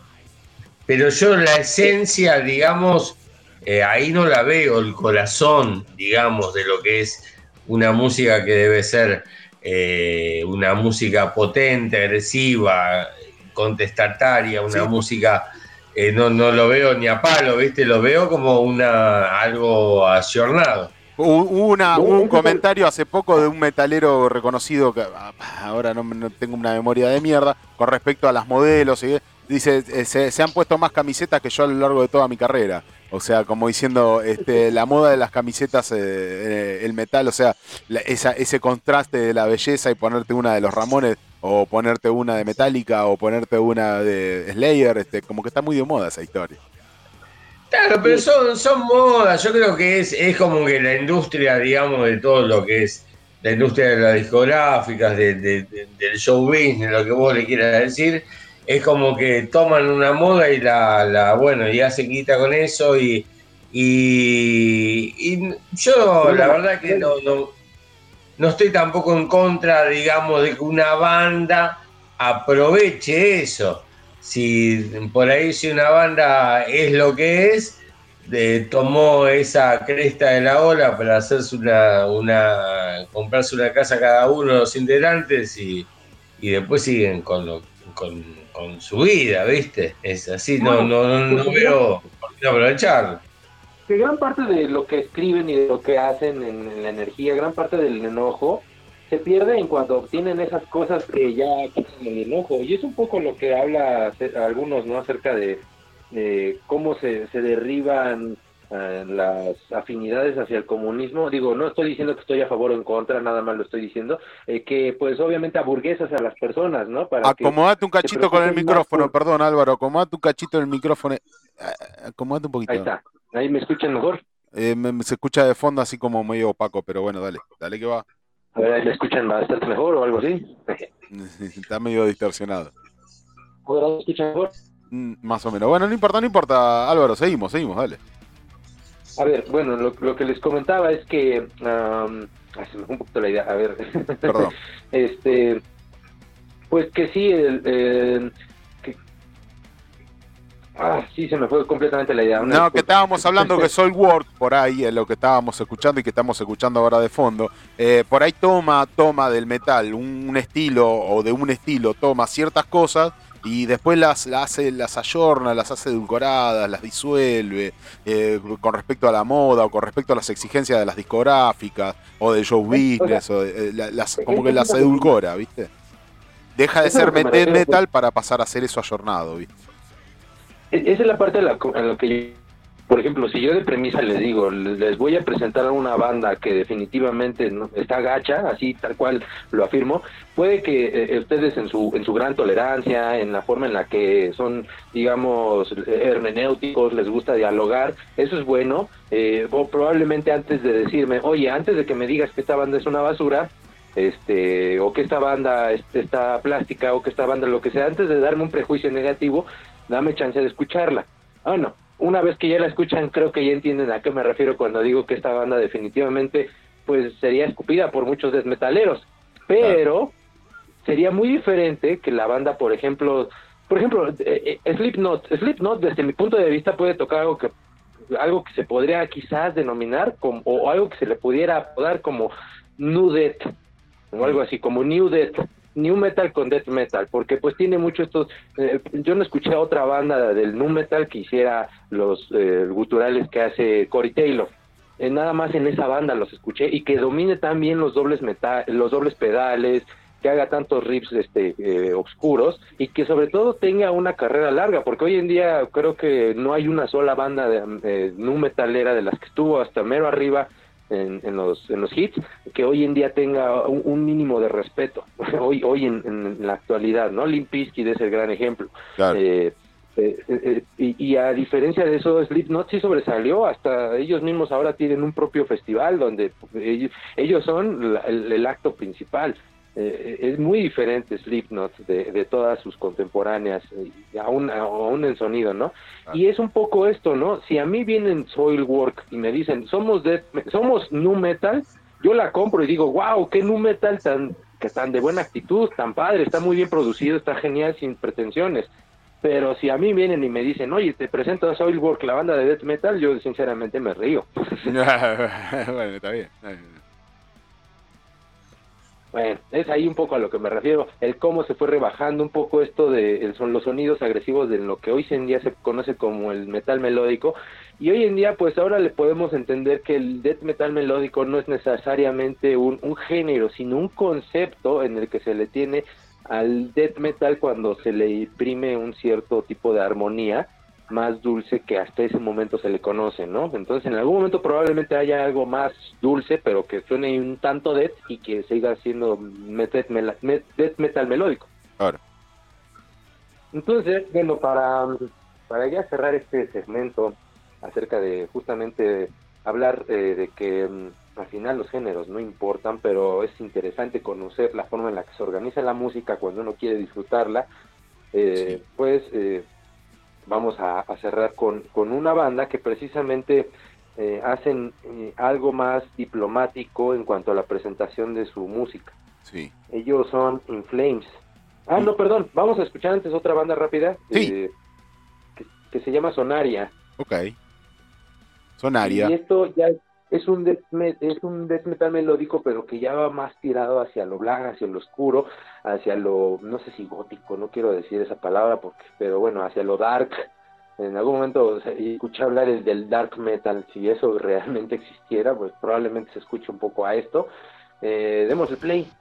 Quiero que lo escuchen, la verdad se oye bastante mejor. Sonoria, entonces. Image of Myself. eh, oscurito. Oscuro, oscuro.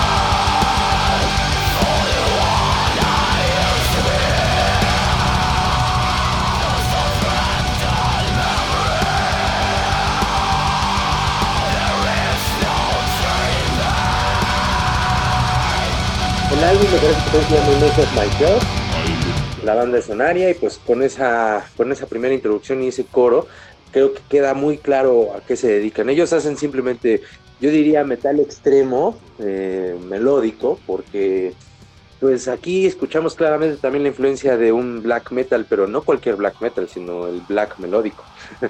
Claro, sí, sí, suena, suena oscuro, eh, suena, realmente suena, le dan una, un- la, la- la atmósfera de, de, oscura- de, oscurantismo, de, oscuridad, se, nota, eh, se nota mucho. Exacto, lo- de hecho lo primero que uno viene a, su lengua cuando uno dice la, cuando uno quiere describir a esta, el sonido de esta banda es justamente eso, atmosférica. Es una banda que crea atmósferas, que usa mucho el sintetizador, pero desde un punto de vista más eh, oscuro. Pudiera yo pensar que hasta un tanto eh, litúrgico, o sea, más bien con alu- eh, que hace alusiones un tanto litúrgicas y por eso digo que es un tanto black, pero eh, no, no es necesariamente ultra, ultra black como otras bandas, ¿no? Me, me viene a la mente un poco Immortal, ¿no? Que no hace esta clase de cosas. Claro. Bueno. Entonces, pues eso, es- eso, esa es la lección de hoy, muchachos, amigos míos. Con esto terminamos este breve análisis de qué se supone que es el death metal melódico. Hermoso, hermoso Álvaro. Sí, la, la verdad que vengo escuchando death metal por vos. Eh, no- la verdad nunca me había metido en ese mundo del, del death de ninguna manera. Si no fuese por vos, no lo habría, nunca le habría prestado atención. Escuché el género, sabía que existía, pero no no fue algo que realmente me interesó. Y realmente gracias a vos este, lo estoy este, descubriendo paso a paso, palmo a palmo cada sábado. Pues es un género muy bonito, muy padre. Yo espero que, al igual que tú, igual que, que yo, muchas otras personas también lo, lo disfruten y sobre todo les, les dé por también hacer más música, que eso inspire a quienes están más doctos en ello, para que puedan también crear más y dejar más escuela y que también puedan nutrir su oído de, de- de otras cosas, que puedan hacer géneros que sean cada vez más interesantes de escuchar. Em, y pues que, que siga en esa parte. Es lo que también me interesa a mí en esta parte recargarle el death metal melódico, que, es un, al final de cuentas mm, eh, algo que, que todos ya sabemos, pero quiero que se entienda el por qué, ¿no? Porque a veces uno simplemente adopta la postura de que soy soy pacífico y soy friendly con todos, pero no sabe uno por qué o de dónde vino o qué tuvieron que pasar las cosas para que hoy en día todo estuviera en paz, ¿no? Porque hoy en día muchas de las personas que les gusta predicar la paz y todo eso, eh, suelen ser las más conflictivas, las que más quieren estar teniendo diferencias. Entonces, a veces uno dice, bueno, ya, ya se llegó al momento de felicidad, ya se llegó el punto en el que todo el mundo puede disfrutar cierta música, bueno, no lo rompamos, ¿no? Vamos a hablar de qué tuvo que pasar para que eso ocurriera. Entonces es por eso que les hablo un tanto a veces de etiquetas, a veces parece, eh, realmente yo a veces he escuchado los programas, también me escucho ahí con ustedes, y a veces digo, bueno, este compa a fuerzas quiere que, que encasillara las cosas, pero en realidad no es mi intención, mi intención es que pensemos en que no vale la pena encasillar las cosas, justo- justamente lo contrario. Justo ahora, justo ahora que vos estabas nombrando esto, cuando eh, ahora mañana hay elecciones este, de las PASO acá en Buenos Aires, acá en Argentina, perdón, este, para elegir candidatos a presidente eh, próximamente, en próximas elecciones. Este, así que justo, justo en momento de elecciones, en el momento electoral, que vos estás diciendo esto de eh, defendamos esta cuestión de poder escuchar lo que se nos canta las pelotas cuando se nos canta las pelotas sin tener que tener a ningún gobierno represor este, dando vuelta censurando. Como ya lo Claro, y, y- y- no nada más un gobierno, ¿eh? sino también corporaciones, porque hay que entender, a veces las corporaciones son las que nos meten mucho en la idea de que hay que odiar al gobierno. Y no digo que el gobierno haga cosas bonitas, y sobre todo últimamente en nuestros gobiernos acá en México y allá en Argentina, ¿no? Cosas que nos agraden demasiado. Pero, pues, también estar, a veces comprar discursos de otros lados puede ser también contraproducente. También las corporaciones andan vendiendo eso, porque también a ellos les interesa sobrepasar el poder del Estado, ¿no? ¿A qué empresa no le gustaría ser más poderosa que un Estado? Bueno, ok, te- tengo acá en el tintero Take This Life de Inflames. Este, nos despedimos con eso entonces como para redondear la idea, Alvarito. Así es, esta banda es una de esas extrañas cosas raras que estaba diciendo Sergio, que a veces comienzan en un lado y de repente les gusta, un día exploran una cosa por ahí, hacen un cover y, y cambian su género y de repente al otro día ya les gustó otra cosa. Es, eh, y siempre he estado navegando dentro del death metal, esto es In Flames, Take This Life y pues yo me despido hasta la siguiente semana. Muchas gracias por el espacio, amigos. Por favorcito, Álvaro, un gusto, un placer, gracias. eh. Ay.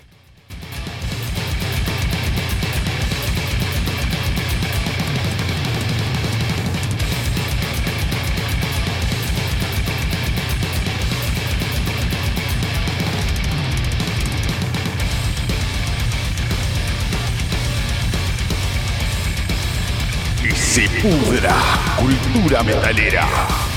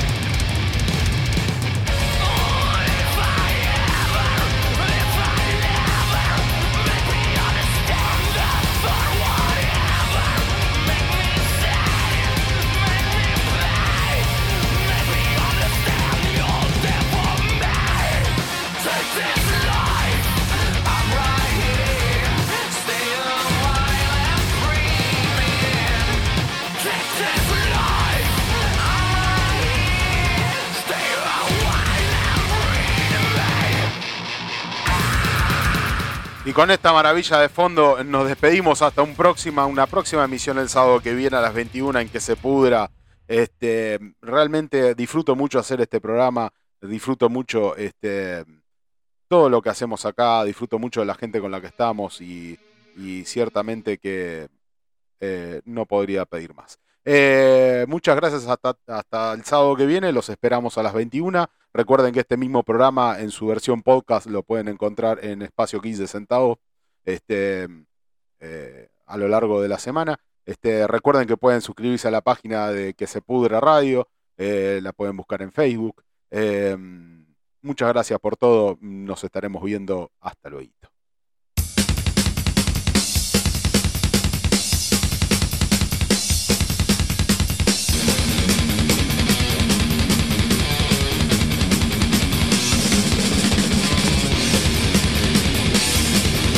Bueno, eso es todo.